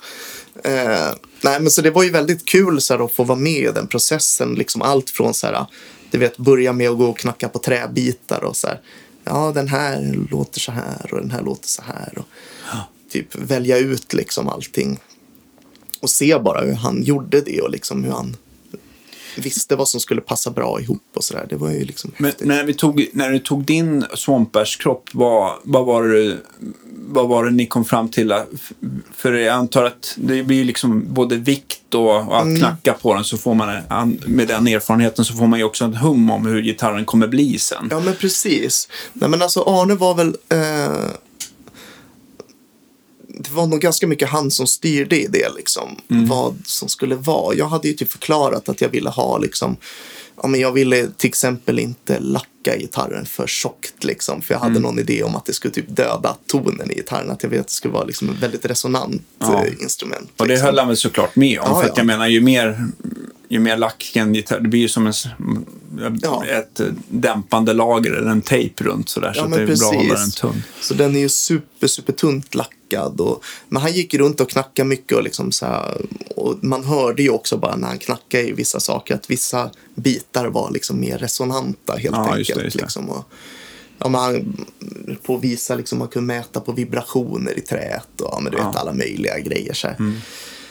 Eh, Men sen så kan det ju vara gitarrkroppar som man märkt så här, "Åh, det här är skitresonant och sen så blir det en viss typ av frekvens som blir väldigt dominerande i gitarren och det kanske inte alltid är, är bra. nej, precis. Så att det liksom, man vill ju att det ska vara liksom resonant över hela registret också, så det är en liten konst i sig. Ja men verkligen. Och det han, han gjorde ju också var ju sådär. Jag vet inte, kommer inte ihåg hur det blev sen. Men vi höll ju på och liksom plockade bland massa bitar och han hade sågat upp ämnen och sådär. Och gick runt och liksom knackade. Och det var ju typ precis i början. Eh, men sen, eh, sen vet jag, för han byggde liksom en liten batch gitarrer då. Ja, ja, I det okej. skedet. Och då vet jag. eh, för då Också för att få lite ekonomi i det, Ja, men såklart. Ja. Och då, men då gjorde han ju också så att han, eh, eh, han matchar ju alla halsar och eh, kroppar sen efteråt. Så han liksom kollar att de, de funkar bra ihop också. Just det. Var det enbart genom erfarenhet och knackning eller kunde han mäta det på något bra sätt? Vet inte, men han, det var nog allt möjligt. Liksom. Allt från Mm. vikt till liksom, säkert erfarenhet och lyssna på saker och ting. Och, ja, jag vet inte allt han gjorde. Jag, var ju, jag gick ju upp i Piteå då, så jag var inte där Nej, jag liksom, så löpande. Utan det var ju mer att man hördes på, telefon liksom och han berättade och skickade några bilder och sådär ibland. Just det. Men du fick en, du fick en, eh, en, en Strata-kropp. Det var en Sunburst va? Eller? Ja, precis. Det är en Sunburst. En Ja. tvåtonsburst är det. Fast du valde en, var det inte ren med Rosewood-hals Ja, och precis. Så det är lönnbräda? Så det är lite en- så korsning mellan 50 och 60-tal. Exakt. Det Fast jag ju- gillar ju korsningar så det är... Ja, men det, det är ju inte, den är ju inte så liksom vintage-korrekt om man ska säga Nej, så. precis. Det är ju liksom egentligen, och det är också en lite udda blandning att ha en Swampers kropp och en Brazilian hals Mm. eller greppbräda. Just. Eh, så. Men det är en jättefin gitarr. Mm. Och framförallt så är den ju, han hade ju lackat den så tunt och eh, jag har spelat så sjukt mycket på den gitarren. Ja, så har den, är liksom, igenom. den, är ju, den känns lite som att hålla i en vintage-gitarr. Just det. Du vet det här med liksom, om man jämför med så relic-gitarrer. Ja, de känns Där ju så himla poriga och Ja, grova. de bara i- så här, typ nästan skaver av all lack Mm. bara och sen så blir det liksom trärent. Det blir det ju inte på en cellulosalackad hals. som Nej, det är som att man nästan liksom gnuggar in lacken i, i Precis. porerna på ett annat sätt. Och det liksom. blir ju så otroligt så här smooth Mm. på något sätt. Och det... Eh, Jag har hittat lite äh, grejer som man kan rädda upp mycket så här, Jaha. äh, vad heter det, relic-halsar som känns så här grovkorniga som går ganska fort faktiskt. Som Ja, vad coolt. brukar funka bra. Så att jag, jag, för jag har ju hatat den där känslan av, eller jag gillar ju framförallt själv ehm, så det, alltså när det är lack på halsen, fast jag vill inte att den ska vara så här klibbig. Nej, liksom. och det inte kan så ju, där nylackat. Och cellulosa kan ju variera med mycket hur, hur mycket eh, vad heter det, mjukmedel i. Och oftast ju mer mjukmedel eh, som man tänker så här eh, 70-tals Gibson, desto klibbigare blir de. Och det där, eh, ja. Det går att hitta mm, lite sätt att komma runt det där. Men just Okej. det här just med Castnorshop-gitarrer som får den här gryniga, Mm. som inte alls de gamla har. De känns ju nästan så här, de är väldigt lena. ja, liksom. precis. Och är det, blir man- ju inte det när de, när de slipar ner sådär. Jag f- fattar inte. Det borde finnas något bättre sätt att göra det där på. För Ja. om man spelar mycket vintage-gitarrer då Ja. vet man ju att det där inte är... Eh, det är ju inte liksom rätt.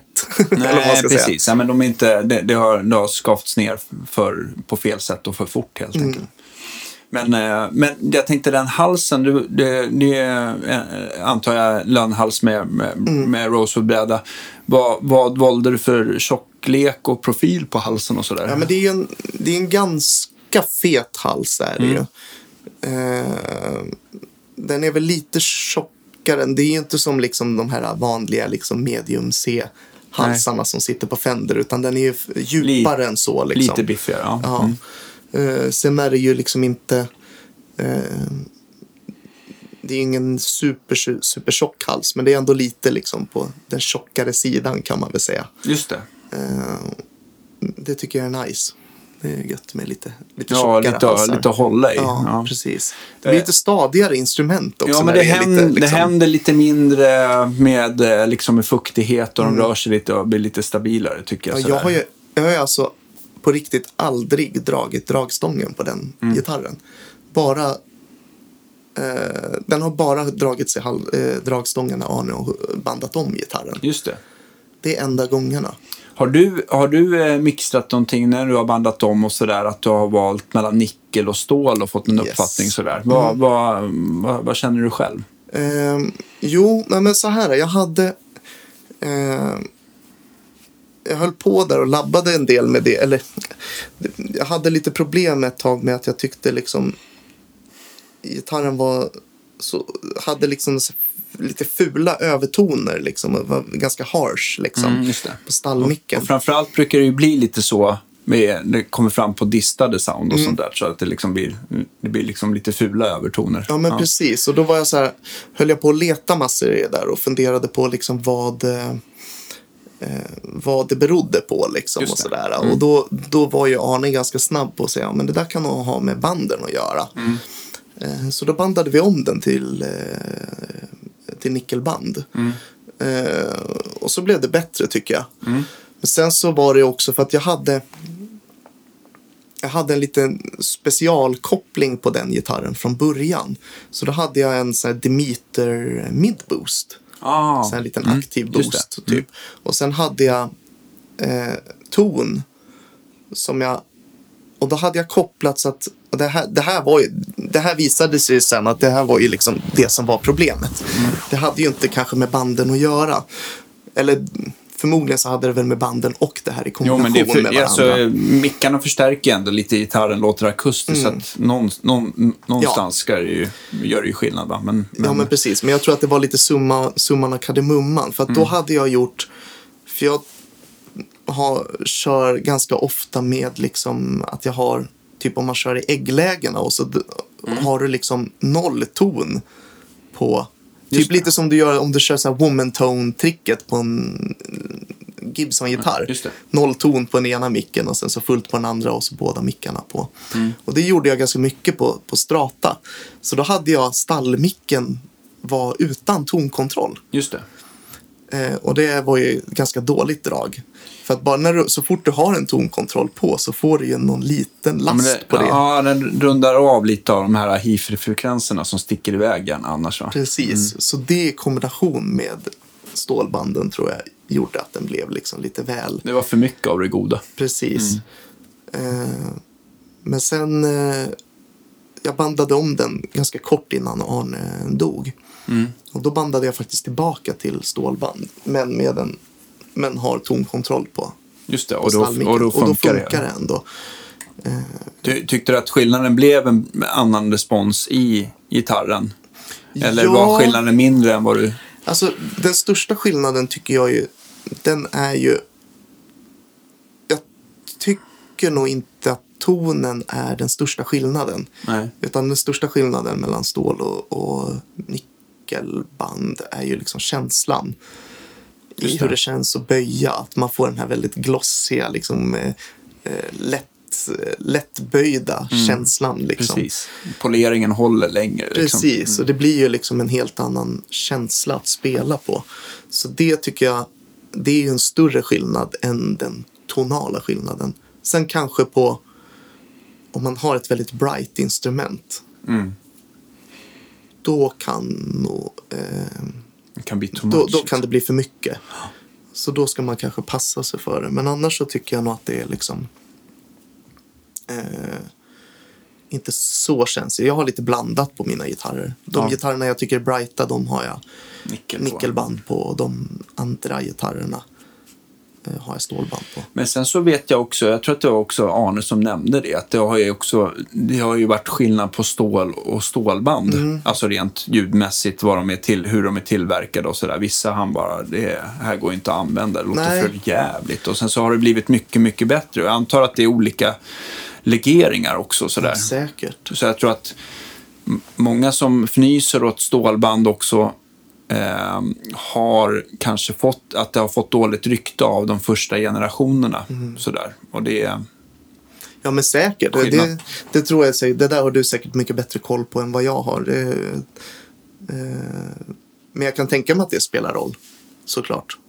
det är ju sällan man får liksom, om, om eh, jag bandade om några gitarrer eh, för länge sedan, inte hos Arne då, det var hos Andras tror jag, men det här är på 90-talet eller någonting. Och då var det ju en, då var det ju en, en bandstav, eh, alltså rostfritt, men de såg man, de var så här, de var mycket blågråare i looken Aha. än vad de är nu. Nu är de ju mycket så här, mer silverfärgade.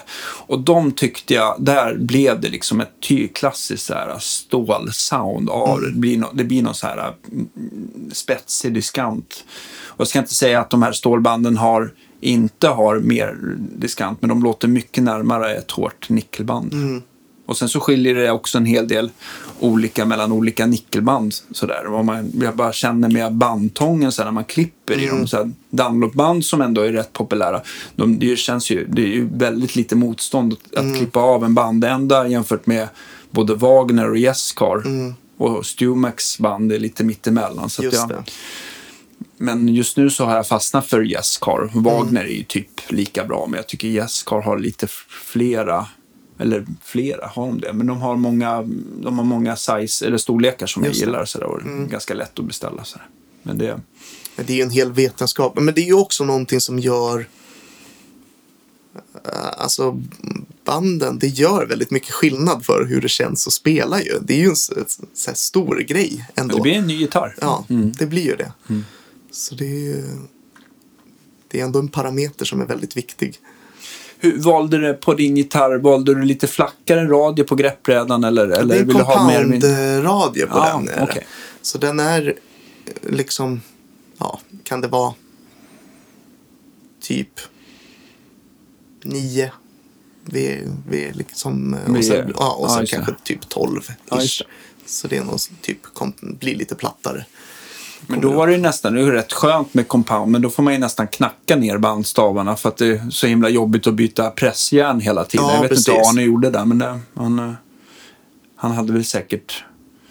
Ja, han uppfann ju liksom sin egen metod för hur han, alltså Arne bandar ju inte som någon annan gör. Nej, hur, hur gjorde Hur gick Ja, det till? det kan jag inte riktigt berätta. För det, är, det gör ju fortfarande Ja, så. fattar. Det är lite, det är hans Det är- trademark det- på något ja, sätt. Men han, eh, Arne uppfann ju liksom på något sätt någon egen metod. Mm. Eh, sådär. Och det är ju, Ja, men det funkar bra helt det funkar Ja. skitbra. Ja. Och det är ju så här otroligt fascinerande så här, när man jag kommer ihåg liksom när han visar när han har bandat klart en gitarr Mm. och han inte behöver eh, band, Bandslipa. in det någonting. Just det. Men det är det som är så kul. Om man får en perfekt greppbräda och får Mm. banden att sitta flush med greppbrädan, då är det ju... Ja, jag har ju klarat mig också Mm. från bandslip och sådär. Ibland men är, är greppbrädan eller lackade halsar som man inte kan slipa om, så blir det ju att man Mm. Då får liksom, det. Mm. då får man ju dra över med, med bandfilen på ett annat sätt. Sådär. Ja, men precis. Men det är roligt. Man håller på det, man är, det är så här små steg att för, förenkla och förbättra och Ja, formera. För det är ändå så här... Jag kommer ihåg de första ombandningarna kunde ju ta mm, liksom ett par timmar extra Mm. än, vad, än vad de gör nu. Liksom. Men det är väl det, man hittar ju liksom metoder som funkar och det är ju så här, Effektivisera. precis. Och jag tror inte, det är inte... Eh, jag tänker att tricket är väl att få det att sitta i och att det sitter bra och att det liksom blir, blir plant. Just sitter det. bra. Det är Ja. väl det som är tricket. Sen så hur man når dit, det är väl liksom... Förarbetet liksom. Ja, Mm. precis. Det är väl egentligen, eh, spelar nog inte så stor roll. Bara slut, liksom, det blir bra när det är klart. Eller hur? Va- Vad valde du för mickar i gitarren? Eh, då satt jag i... Eh, eh, Sir gjorde såna här eh, low peak 60s eh, mickar. Mm. De är inte heller för brighta sådär. Nej. De är ganska mångsidiga. De eh, lät bra. Mm. Eh, men sen bytte jag mickar i den. Nu har, den, har liksom, den har ju varit lite sån där, i och med att det också är en gitarr som är byggd till mig. Mm. Så, så har jag aldrig känt att jag har behövt vara så liksom, ja, man måste vara så himla liksom trogen till hur det har varit eller Nej, så. Utan man kan ju röja på med den där liksom och byta saker eller sådär. Så nu har jag plockat ur den där midboosten, satt i, så nu har jag två tonkontroller. Så nu är den mer som en klassisk strata liksom. Mm. Och sen så har jag eh, bytt till eh, Lundgren BIF-mickarna Just det. sedan många år. Mm. Och de låter ju svinbra, Just det. tycker jag. Jag har gjort Liksom- en liten spin-off på den modellen Mhm. för, för butiken. Och det är Mm. att jag gillar ju mickar som inte är för veka. Men det ska inte vara de här som låter för övlindat och hot Nej. heller. Så jag har valt en annan tråd så att man kan få, man får på ungefär 500 varv till extra på stallmicken Mm. där. Och sen så det samma typ av bottenplatta under Mm. och sen så justerar magneterna så att de är lite närmare spolen och inte lika höga förutom på Okej. D-strängen. Mm. Och då får du en, en stallmick som låter väldigt mycket Telecaster. Och, eh, Mm. Det låter att ju ja. minst sagt intressant. Ja, den är liksom ännu mera, om man jämför med BIF-sättet så är den ännu mer flack i responsen. Den har fortfarande den här öppna diskanten men den har inte det här, den här skopade Mm. Nej. midden som i och för sig BIF-sättet har ganska lite Mm. av. Sådär. Men många lite snällare mickar de, de blir ju ganska hängmattiga. Liksom. Och jag tycker att det är, det, är, det är jättetrevligt när man sitter själv men Mm. men när man, när man står i sammanhang så vill man ha lite bärande mellanregister i en Fender-gitarr. Utan Det- att det blir näsigt liksom. Ja, så att det precis. balanserar in det där. Nej, men det är ju, jag har ju nästan, jag spelar inte så mycket strata längre. Jag spelar nästan bara tele. Mm. Eh, så det låter ju sjukt intressant. Mm. måste vi ha lite mer. Ja, men eh, jag har det på min strata där om du provar att Det jämföra. måste vi lyssna på sen. Ja, eller hur. Ehm, Men eh, vad tänkte jag på? Men, men till telen där då? Men den hann han aldrig klart med helt Nej. enkelt? Eller fick Ludde göra klart den? Nej, den är... Den är... eh, Den finns ju. Eh, Och nu är det väl... Jag tror att Ola Svensson har den. Han jobbade ju hos Arne på 90-talet. ah, okej. Så jag tror att det är Ola som har eh, allting och skulle bygga klart det. Jag vet inte riktigt vad status är där. Vad vad håller han hus någonstans? Ja, men han, han bygger ju inte så mycket gitarrer längre. Han Nej. håller ju på, han är ju sni- snickrar möbler och lite sånt och håller ju även på och bygger så här akustikskivor. Typ. Jaha, just det. Och diffusorer och Ja, precis. Där. Han gjuter i betong. Någon typ av reflorber kallar han dem för. Verkar Ja. skithäftigt. Ja, just det. Styra upp och träffa honom och fan berätta lite mer om det där. Men det verkar sjukt intressant. Men har han... Eh, men han gör i alla fall lite grann och han, han bor här i Stockholm någonstans. Ja, precis. Tanken är väl att han ska göra klart det där att när tid finnes. Mm. Men det, det är väl som för alla. Man Just det. tid, det är det svåra. Man får klona sig själv. Ja, precis. Ja. Exakt. Men, men, eh, men den telen i alla fall, är det också att ni knackar ut någon svampbärsbit eller blir den på något helt annat sätt? Ja, nu ska vi se vad det är i den. Det är nog också en... Eh, jag vet att halsvirket är från... Det är typ nästa bit på plankan som, som var på min. Just det. Så att det är liksom det är sam, samma bit. Eh, kroppen är... Jag kommer inte ihåg vad det är. Om det är en al eller askkropp. Ja, jag minns faktiskt inte. Nej. Det är så länge sedan det här. Ja, ja okej. Så. Vi får väl se om den blir klar någon. Ja, eller hur? Hoppas det. Ja, jag hoppas verkligen det också. Det vore skitkul att ha. Jag kommer ihåg själv när man pratade med Arne, han hade ju väldigt så här, eh, någonting som jag verkligen har, har, eh, tror på också, att han hade en, en, ganska stark uppfattning om hur dragstången bara i halsen skulle vara. För att det var liksom inte eh, många dragstänger som är dubbelverkande och har någon slags här plaststrumpa, kondom över sig och sånt där, tänkte han att det, liksom, det, det dödar mycket av tonen. Liksom. Så att han hade mycket idéer med hur, hur, hur det där skulle gå till. Ehm, eh, men jag misstänker att ni... eh, att, eh, hur han gjorde på din strata eller tel, om det blev singelverkande eller hur han... Jag tror att det är dubbelverkande Mm, okej. i den. Jag Han kanske fick något så här eh, specialtillverkat åt hur han ville ha. Ja. Som inte vägde för mycket, för han tyckte väl också att det var lite så här, vikten kunde Ja, spela roll. precis. Jag tror att han gjorde sina dragstänger själv. Alltså. Ja. Ur ett stålblock. Ja, men Ja. typ. Alltså så här. Han var ju så cool. Det var ju så här, man kunde fråga honom om liksom, i princip vad som helst. Ja. Liksom, han, han bara kunde ju. Mm. Och man undrar ju liksom så här, men hur kan du veta det här? Så här ja, men det är väl inget konstigt. Eller du Mm. vet så här. Han var ju otroligt duktig på liksom så här, ja, men, by, bygga saker och liksom så här, ja, men, få ihop grejer. Och så otroligt lösningsorienterad. Liksom. det, just Inte så himla brydd i eh, liksom, ja men det ska bara funka. Just det. Liksom. Och så otrolig på perfektionist liksom. Ja, häft, häft, han var otroligt häftig alltså. Och jäkligt snäll. Ja, Fixa liksom och så här. Ja, hjälpsam. ja, Ja. otroligt. Det är bra. Eh, Jag tänkte på, om man återgår till dig också, så här, hur, hur, ehm, hur har det varit med att spela, förutom fältartisterna och sånt där, efter den här Queen-showen? Har det varit, för du har ju frilansat en hel del med olika Mm. Ja, artister och sådär. precis. Ja, men det är ju det jag har gjort i princip hela tiden. Mm. Eh, frilansat liksom på heltid liksom. Mm.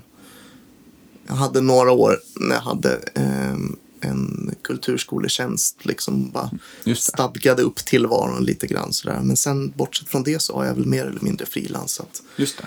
heltid. Ja. Eh, och så. Ja, men det har väl liksom... Det har ju liksom rullat på med typ alla möjliga olika typer av jobb. Liksom. Ibland större saker och ibland liksom mindre grejer. Eller så här.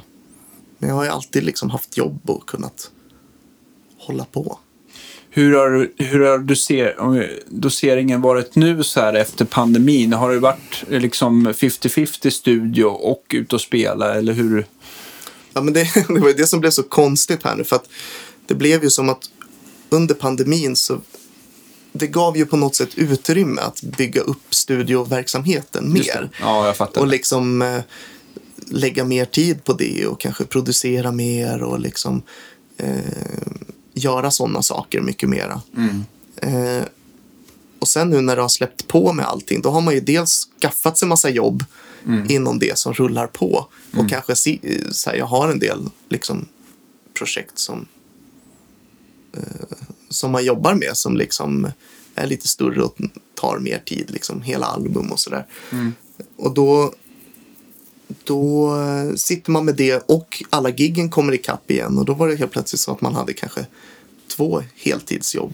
Just det. Vilka har du varit och spelat med nu efter pandemin? Sådär? Ja, men det har väl varit liksom, alltså, jag spelar ju mycket med Martin Almgren så han har jag väl gjort lite grejer Mm. Just det. med. Sen så har jag, sen har det varit mycket olika, typ jag har gjort eh, en stor, eh, det finns en, en manskör i Lindesberg som är typ, gör en jättestor konsert. Så de- det är helt sjukt. En, en kör som säljer 4 000 biljetter på liksom en konsert. Och kör liksom, det är manskör och liksom några gästartister typ så här. Häftigt. Ja, det är skithäftigt och kul så här. Och då hade de lite, ja. I år var det Uno Svenningsson och eh, John Lundvik som var eh, gästartister då. Så, där, så var det ganska mycket jobb med det och så här, ja, men lite olika events och eh, vad har jag mer gjort? Det har varit så himla mycket så jag typ kommer inte ens ihåg vad jag har gjort. Det har varit massa saker med fältartisterna. Ehm, ja, Hur ser sommaren ut här nu för dig då? ja, men jag, jag har liksom jobbat så mycket nu här. Så du måste vara lite ledig? Ja, så Nu, nu har jag lite sagt, försökt att hålla mig ifrån och inte ta för mycket saker. Just det. För att få lite luft i schemat. Mm. Eh, och sådär. Sen så har jag en del produktioner som, ska, som måste bli klara till eh, som ska släppas i höst. Så då kommer det säkert bli ganska mycket jobb i studion liksom, för att ja, hinna okej. klart med det. Ja. Och, sådär. och sen så blir, det kommer ju bli massa gig också men, men eh, skönt ändå att ha lite båda, båda sakerna att luta sig mot. Liksom. Ja, men det är ju det. Det blir ju ytterligare ett ben att stå på. Jag, har ju liksom, jag hyr ju ut min studio också för, eh, för rep. Så man kan ju, jag har ju mycket olika folk som åker på turné och sådär som kommer och Som proddrepa. Liksom. ja, som repar hos mig inför, innan de åker. Så det är liksom, jag har ju lite olika, det är väl lite tricket att liksom kunna leva som musiker, att vara ganska vara lite så här dynamisk och kunna Flexibel. hi- hitta olika sätt att liksom få saker att rulla och, och att alla de sakerna tillsammans kan på något sätt skapa någon eh, någon stabilitet. Liksom. För det. är ju inte speciellt stabilt liksom, att vara frilans. Det kan ju verkligen vara så här. Man har hur mycket jobb som helst, tjänar jättemycket pengar och sen så blir det januari och så tjänar man ingenting. Nej, och så gäller det att man är duktig på att lägga undan och inte hitta en massa nya gitarrer längs vägen. exakt. och det är ju lätt. En klassiker. ja, Ja. precis. Nej, men så det är ju svårt liksom att hitta det. Men det är, det är ju liksom en, en utmaning i liksom frilanslivet att på något sätt så balansera saker och ting och också så kanske En annan idé är att man kan gifta sig rikt. Ja, precis. det är bra. Det sa faktiskt, jag kommer ihåg det. ehm, Claes Yngström skulle komma upp till Arne för massa år sedan och Mm. lämna in någon gitarr sådär. Och det var väl typ precis när jag hade slutat högskolan och jag tycker Claes är grym liksom. Mm. Sådär och lyssnar jättemycket på Sky High och så. Och sen så, så jag var ju ganska excited över att han skulle komma sådär och så, så såg jag ju till att hänga där ute när han kom liksom bara för att få säga hej och Mm. Just det. höra lite sådär.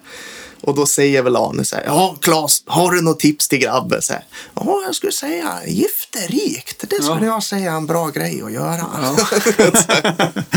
Ja. Så, Det ligger mycket sanning i det. Ja, det är väl så hitta. kanske. Nej, men, eh, men det är ju svårt liksom att hitta en bra, hitta Ja. en bra balans. Också så här, och kanske inte bara eh, ägna sig åt att jobba som en galning. Nej. Nej, men det blir som att man, det blir som att man sjunker långsamt ner i kvicksanden då. Så att man Ja, det blir väl det. bränner ut sig Precis. långsamt. Men jag tänkte också en annan sak som jag måste ta med dig. Det är, jag eh, har ju förstått grundligt nu hur, eh, vad du hade för grejer och spela igenom för grejer på Queen-grejen. Men, men om du själv får välja till gig, vilken rigg eh, släpar du med dig och hur ser det ut egentligen? Gud. vad måste du ha på pedalbordet? Vad är det för förstärkare som gäller? Ja, precis. Alltså jag har ju orimligt mycket grejer. har jag. Men, men just nu så är det typ... Ja, ja men jag, jo, jag rev liksom typ alla mina pedalbord under pandemin. Och Så så- kul att börja om. Ja, precis. Så nu är det lite så här, när, när pandemin var över så var det lite så här, ja just det. Så nu har det varit väldigt så där, bytt på, bara slängt på lite grejer och bytt och haft mig. Okej, men om, om vi vänder på det. Vad är det för, eh, är det några pedaler du inte kan vara utan till exempel? Ja, men absolut, det är det ju. Alltså, det, det finns ju många saker ja, som oftast är där. då. Eh, en H9 måste jag ha. Eventide? Ja. för, och använder du reverb delay eller använder du mera liksom själva chorus och Ja, moderationsdelen? det- Typ lite allt möjligt Just har jag det. den till. Har jag. Det är ju liksom väldigt blandat. Liksom. En del så jättestora reverb och Mm. delayer och sånt. Och en del eh, liksom eh, modulationssaker. Just det. Det är lite beroende på. Ett tag så hade jag, man kan ju koppla den så att man kan ha den pre och post. Så att du har liksom ingång ett kan vara eh, tidigt i kedjan och ingång det. två kan vara liksom i slutet av kedjan. Just det. Lite så smart. Ett tag så hade jag så och så hade jag liksom så här, men någon VB2-patch och någon facer. Ja, för den vill man gärna ha tidigt, Ja, tänker jag. precis. Ja. Då hade jag alla sådana grejer tidigt och så hade jag eh, delayer och reverb och sånt. Men om vi säger att du använder, för den har väl en, eh, den kan ju allt, men den kan inte göra allt samtidigt, utan man, man väljer väl oftast en algoritm som gör en typ av effekt. Sådär. Mm. Ja, precis. Hade du nå- har du något reverb till då, eller modulation som, som Ja, fyller i? Ja, precis. Nej, men jag, jag tror att något slags, så som jag haft länge, har det väl varit ungefär så här har väl mitt pedalbord sett ut kan man väl säga. Jag har haft liksom typ någon modulationsgrej, typ kanske en VB2 tycker jag är ganska kul. Eh, någon kompressor, typ Cali 76 kanske. Sen har jag haft eh, en Janray, en King of Tone. Mm.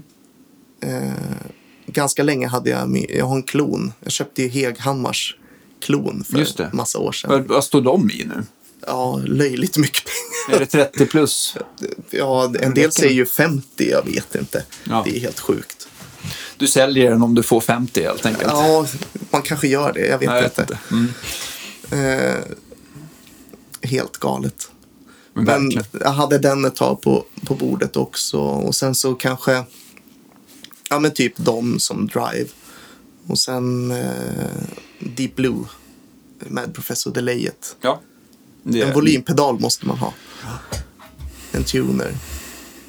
Men Ja. Deep Blue, är, det är märkligt det där. För att ibland så kan jag tycka när man jämför med andra delayer eh, så här att fasiken eh, är det här så bra egentligen? Mm. Eller jag tycker att det låter väldigt bra. Men ibland så kan man liksom så här, man bara för provandets skull. Mm. Men varje gång jag kommer live med något annat delay så känns det helt fel. Mm. Det, man, jag, liksom, man har spelat in sig med vissa effekter så att det går liksom inte att vara utan den. Nej men det är ett sound som, den tar jag typ inte bort.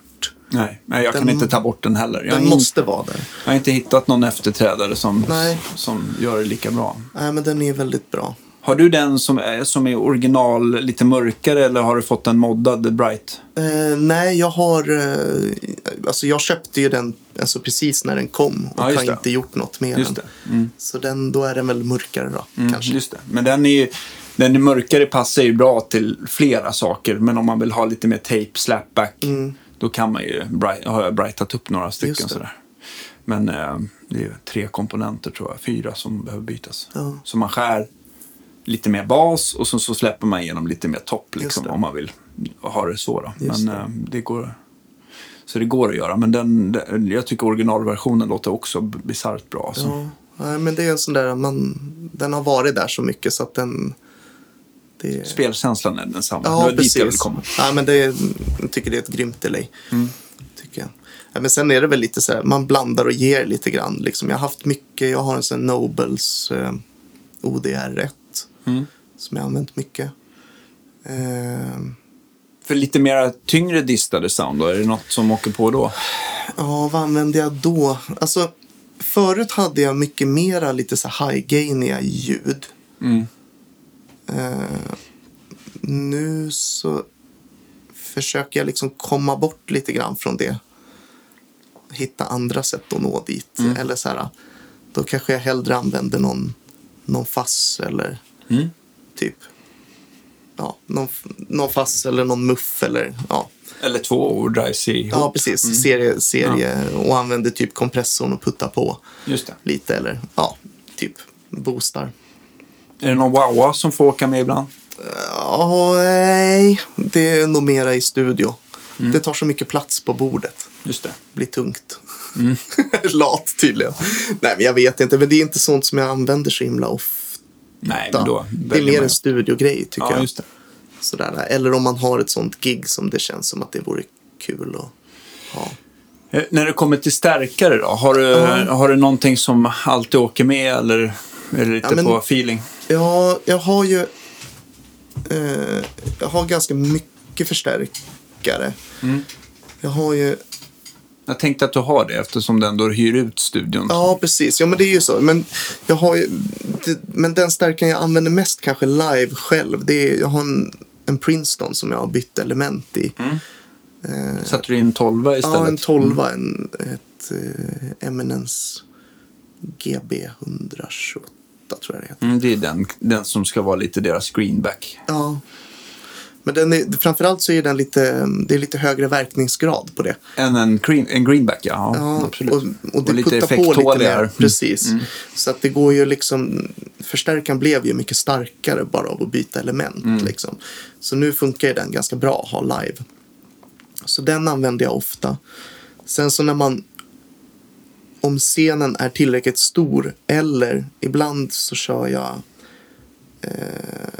ja, men om jag kör Helix som jag använder ganska ofta också. just det. När det är in-ear-gigs och så. Ja. Och är man länge på, eller gör någon lite mer långvarig grej, då brukar jag köra Helix och sen så har jag en sån här reactive load och så kopplar jag en topp på en sänd. Aha, och sen så okej. har jag liksom en impuls efter toppen, så jag har inget kabinett, men jag har ändå en riktig stärk. Liksom. Vilken topp brukar du köra då? då? Då brukar jag ta, jag har en CS40 Ja, just det. med professor. Mm. Den, eller jag har även 100 watts toppen. Ja, Just det. Mm. Eh, så brukar jag ta någon av dem. Oftast. Den heter väl bara MP100? Eller tänker jag fel nu? Den 100, om det är den med professor. Ja, precis. Det är den här tvåkanaliga. Ja, just det. Ja. 100 watts historien. Den är jättetrevlig. Jag har ägt, Ja. jag har ägt både CS40 och den. Sådär. Ja, men det är De är bra grymma. förstärkare, tycker jag. Båda två. Och tar man 100 watts toppen då behöver man ju inte ha några high gain pedaler. Det finns ju gain så det räcker och Mm. blir över i den. Just det. Eh, sådär. Men eh, Och även CS40, fast den är ju mer som en, en, en, en uh, enkanalsförstärkare. Ja, fast den kan, den går ju att forma till höger och vänster. Liksom, Sådär. precis, den är ju mera, ja, ja, men som du säger, mer formbar liksom. Kanske har den lite mer som någon halv-clean plattform liksom. Och sen så har man pedaler och fyller på. Men när du track, trackar gitarrer i studion, hur Ja. brukar du göra då? då? Ja, men då har jag... Jag är så nöjd med hur jag har fått till det nu. För det känns... Jag har hittat en bra setup för det. Ja. Liksom. Så nu har jag en... eh, Eh, det finns en spanjor, tror jag han är. Spanjor eller portugis. Som heter Cahayan. Som gör typ en, en rackenhet. Där du kan patcha in liksom alla dina toppar. Ja. Och sen så kan du, har du bara ett vred där du vrider mellan liksom, förstärkarna. Ja, Eller alla dina förstärkare egentligen kan man säga. Ja. Sen drar du högtalare ut in i den där också. Så har du ett vred för vilka, vilken högtalare. Och då har jag, eh, då har jag ett, eh, en ISO-box där jag har ett kabinett med som är mickat hela tiden. Som Just allt, det. alltid är mickat liksom. Vad har du valt för element i den då? I den sitter det ett, eh, ja, vad heter de då? VSG, VGS. Ja, just det. Mm. De gör ju Eh, massa tre- modeller. Ja, Veteran 30 heter mm, väl det. just det. Mm. Som jag har där i. Och sen så har jag lite andra element som jag kan lyfta i och ur liksom. Mm. Jag har några. Ja, men elementet gör ju stor skillnad för... Ja, för det är ju som en EQ för hela, hela alltet Ja, liksom. men ja, precis. Liksom, de distar ju lite i sig själv också, Mm. sådär, som lägger mycket karaktär. Svårt att ratta fram skillnaden mellan element, liksom. Verkligen. Även med en CS40 som man Mm. tror kan, eller har väldigt avancerad, men väldigt mångsidig EQ. Mm. Liksom.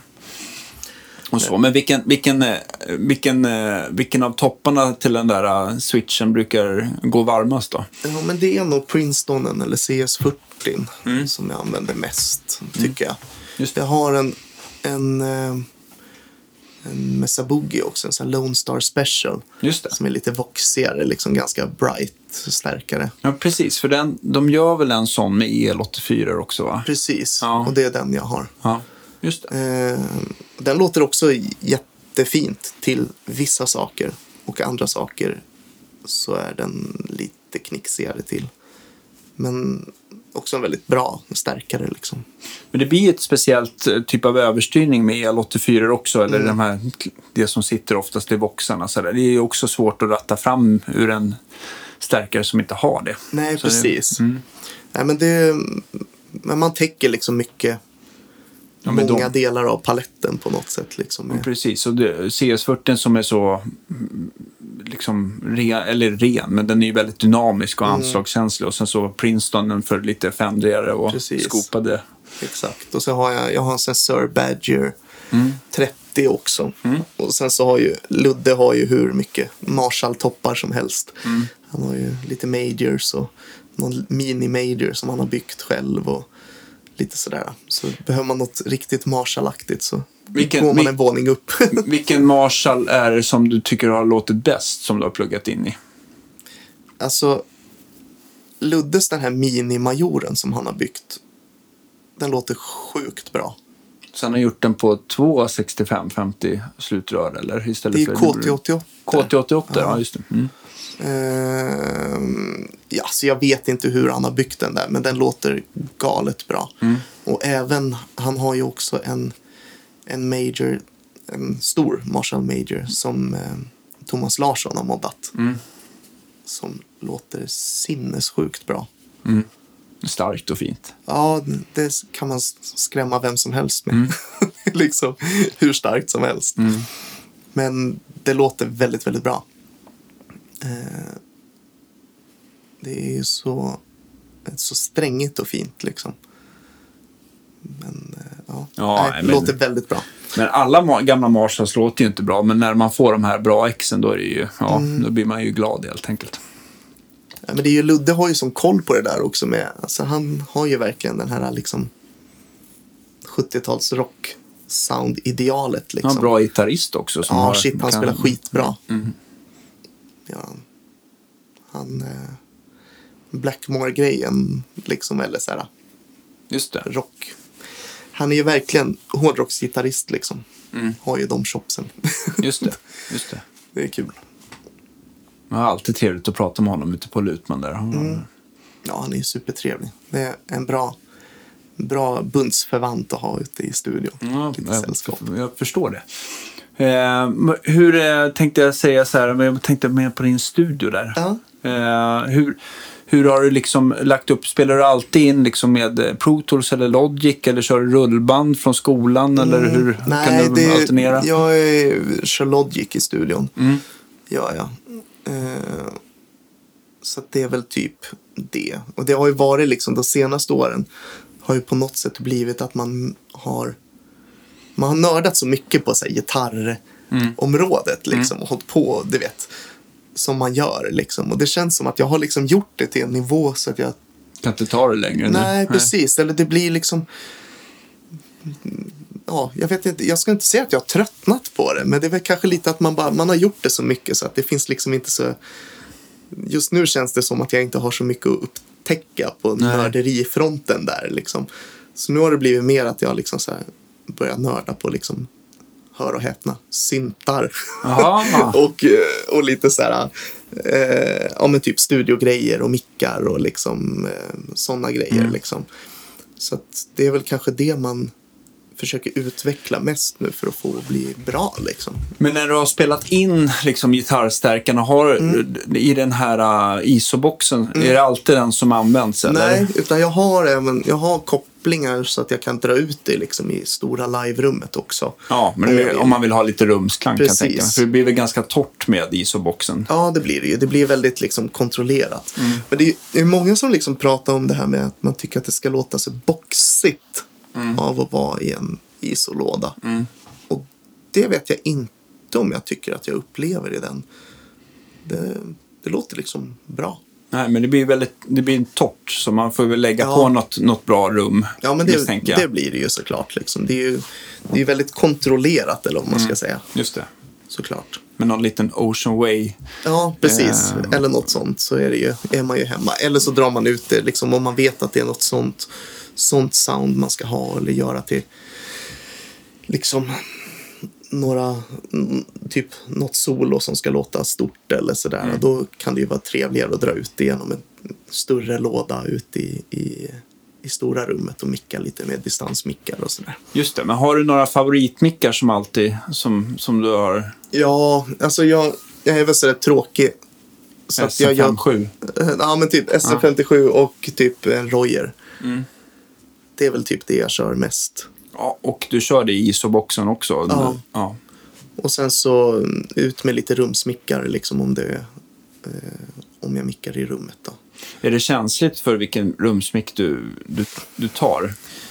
Eh, nej, men alltså jag brukar oftast använda någon stor membrans mickar liksom. Typ 414 eller jag har um, Turesson har byggt några så här um, U67-kloner Just det. som jag har. Men ändå riktade Ja, stormembransmickar. precis. Eller i och för sig, 414 kanske går att ställa De om kan lite. du ställa. Till kula och 8 Ja. och lite allt möjligt, ja. Jag har Coles också. Mm. Eh, En bandmick. Ja, Mm. som låter fint att ha i rum också. Så det kan vara, kan vara trevligt. Det är lite olika vad man liksom... Precis, för vissa då, eh, jag tänker på vissa eh, bandmickar, de kan ju bli så jäkla basiga om man närmickar Mm. högtalare. Men Ja, men det blir det. Men jag man gjort... liksom står, får man bort dem lite grann så blir det lite mer flackt. Liksom. Ja, men precis. Men jag brukar... Eh, jag mickar nog liksom ganska nära ändå, liksom, Mm. kabinettet med eh, Royern och 57an. Mm. Och sen så har jag en, eh, har jag en liten summeringsmixer.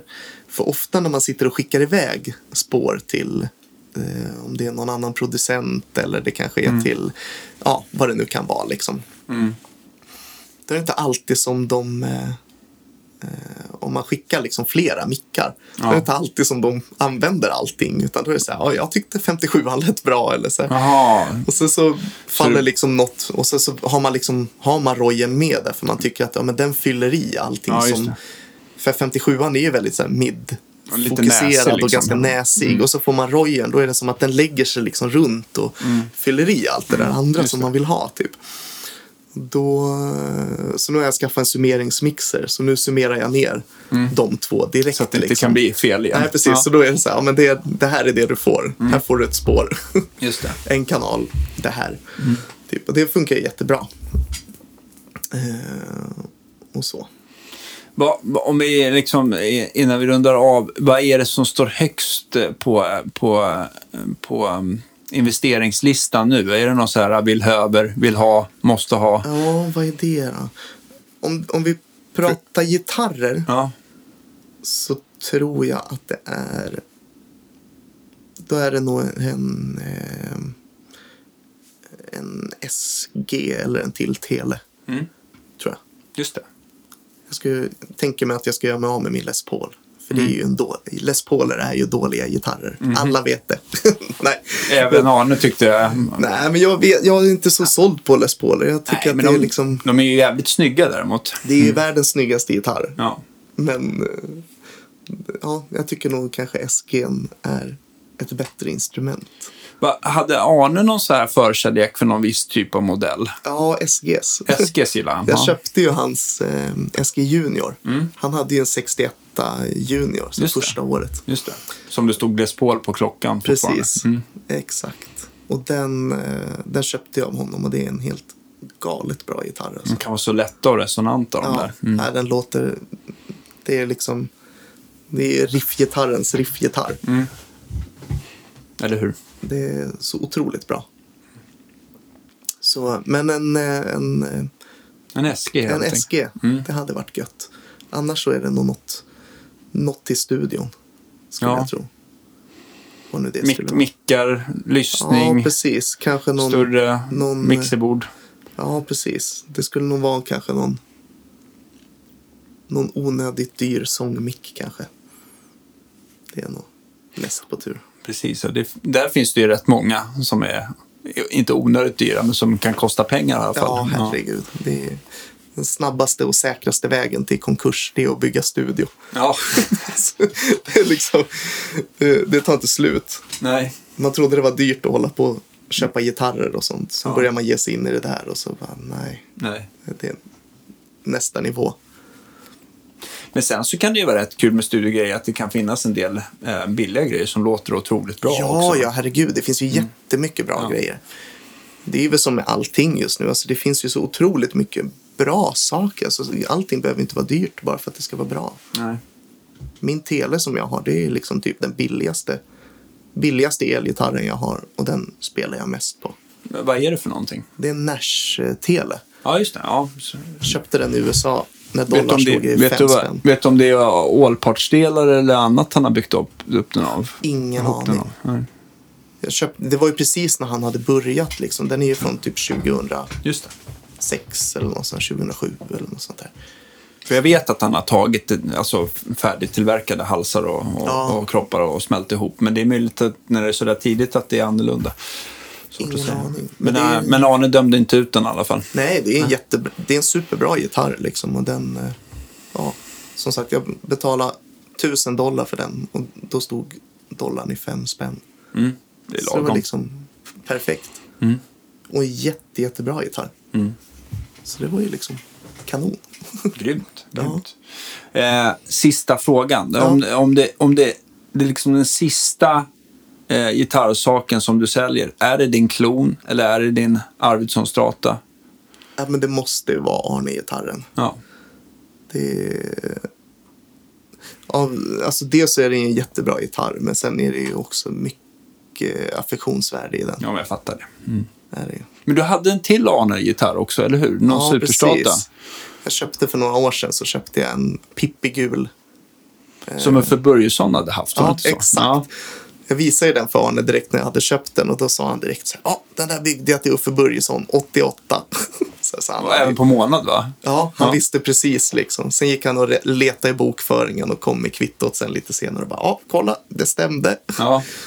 Hur, vad, vad är det för gitarr, förutom att den är gul? Sådär? Mm, det är någon mahognykropp. Ja. Är det. Och sen så är det väl, jag vet inte om det är någon färdigköpt hals. Mm. Jag skulle tro det. För det känns inte som en hals som Arne skulle ha byggt. Det är liksom så hockeyklubba-gitarr. Just det, så liksom. det kan, han körde väl en del Chandler på den tiden, har jag för mig. Ja, kanske det. Ja, Eh, Ingen aning. Mm. det är en väldigt, eh, Eller väldigt så gjorde han... Ja, han kanske aldrig gjorde hockeyklubbshalsar själv. Jag vet, Vet faktiskt inte. Nej. Det var före min tid. Men kul. Men, och sen, och är det liksom som en superstrata lite åt Jackson? Ja, precis. Ja. Det är det ju absolut. Det är ju liksom lite så Larry V. Jackson. Mm. Liksom. Eh, Floydad och singel, klar. singel. Nej, den är nog bara singel humbucker på. Mm. Och sen Floyd. Mm. Så det är Och, en, och en, en färg så att man syns ordentligt. exakt. Den är redo för vilket bluesjam som helst. Ja, eller hur? Det är kul när folk dyker upp med sånt där Ja. på bluesjammen tycker jag. Det är det. Alltid provocerar man någon. Ja, eller hur? Alltid, alltid är någon man gör ledsen som får gå hem och gråta. Nej. Precis. Ja, eh, det är bra. Det är samma att titta på de här Fat Possum-artisterna som, jag vet inte, eh, T-Model Ford och all, många av dem där. De körde, på, de körde liksom vad som fanns på pantbanken då. Så det kunde vara någon så här 70-80-tals PV och, och lite, det ser jävligt coolt ut när de gör det. Så att, ja, Ja, men det är, det är det schysst. låter ju bra. Det Ja. brukar ju ofta bli det. Kan, kan man spela låter det ju oftast bra i det mesta liksom. Ja. Det är sjukt bra. Vad heter det? Ja, stort tack för att du ville komma och förgylla våran podcast i alla fall. Mm, vi har säkert glömt massa grejer och, och, och så, men vi får väl ta ett avsnitt till vad det lider helt enkelt. Så himla kul att få vara med. Jag, jag tänkte bara som avslut, eh, har, du, eh, har du planerat eh, någon, liksom, någon eget release med musik och sådär? Alltså, jag har ju gjort massa musik Mm. och jag gör lite försök till att få ut musik. Mm. Men det är ju så svårt. Just det. Det är mycket, mycket prestationsångest runt sånt alltså. Ja, jag fattar. Det är svårt. Jag har skrivit massa musik och jag tänker mig väldigt... Flera gånger om året så tänker jag att i år är året jag ska släppa lite egen musik. Ja, ja, okej. Mm. Och sen blir det aldrig. Men ja, jag lovar att det ska, någon gång ska det, ska det komma någon egen musik. Det måste det Ja, göra. du har ju åldern för dig, så det, det, det är Ja, väl vi ingen väl stress heller. Mm. Nej. Men, eh, ja, ja, men vi får, du får återkomma när det är dags helt Ja, enkelt. precis. Så Då tar får vi jag vid då. till. Nej, Grymt. Stort tack. Ja, tack själv. Och ni där ute, vi hörs ju som vanligt nästa torsdag. Ni får ha det så bra. Hej då!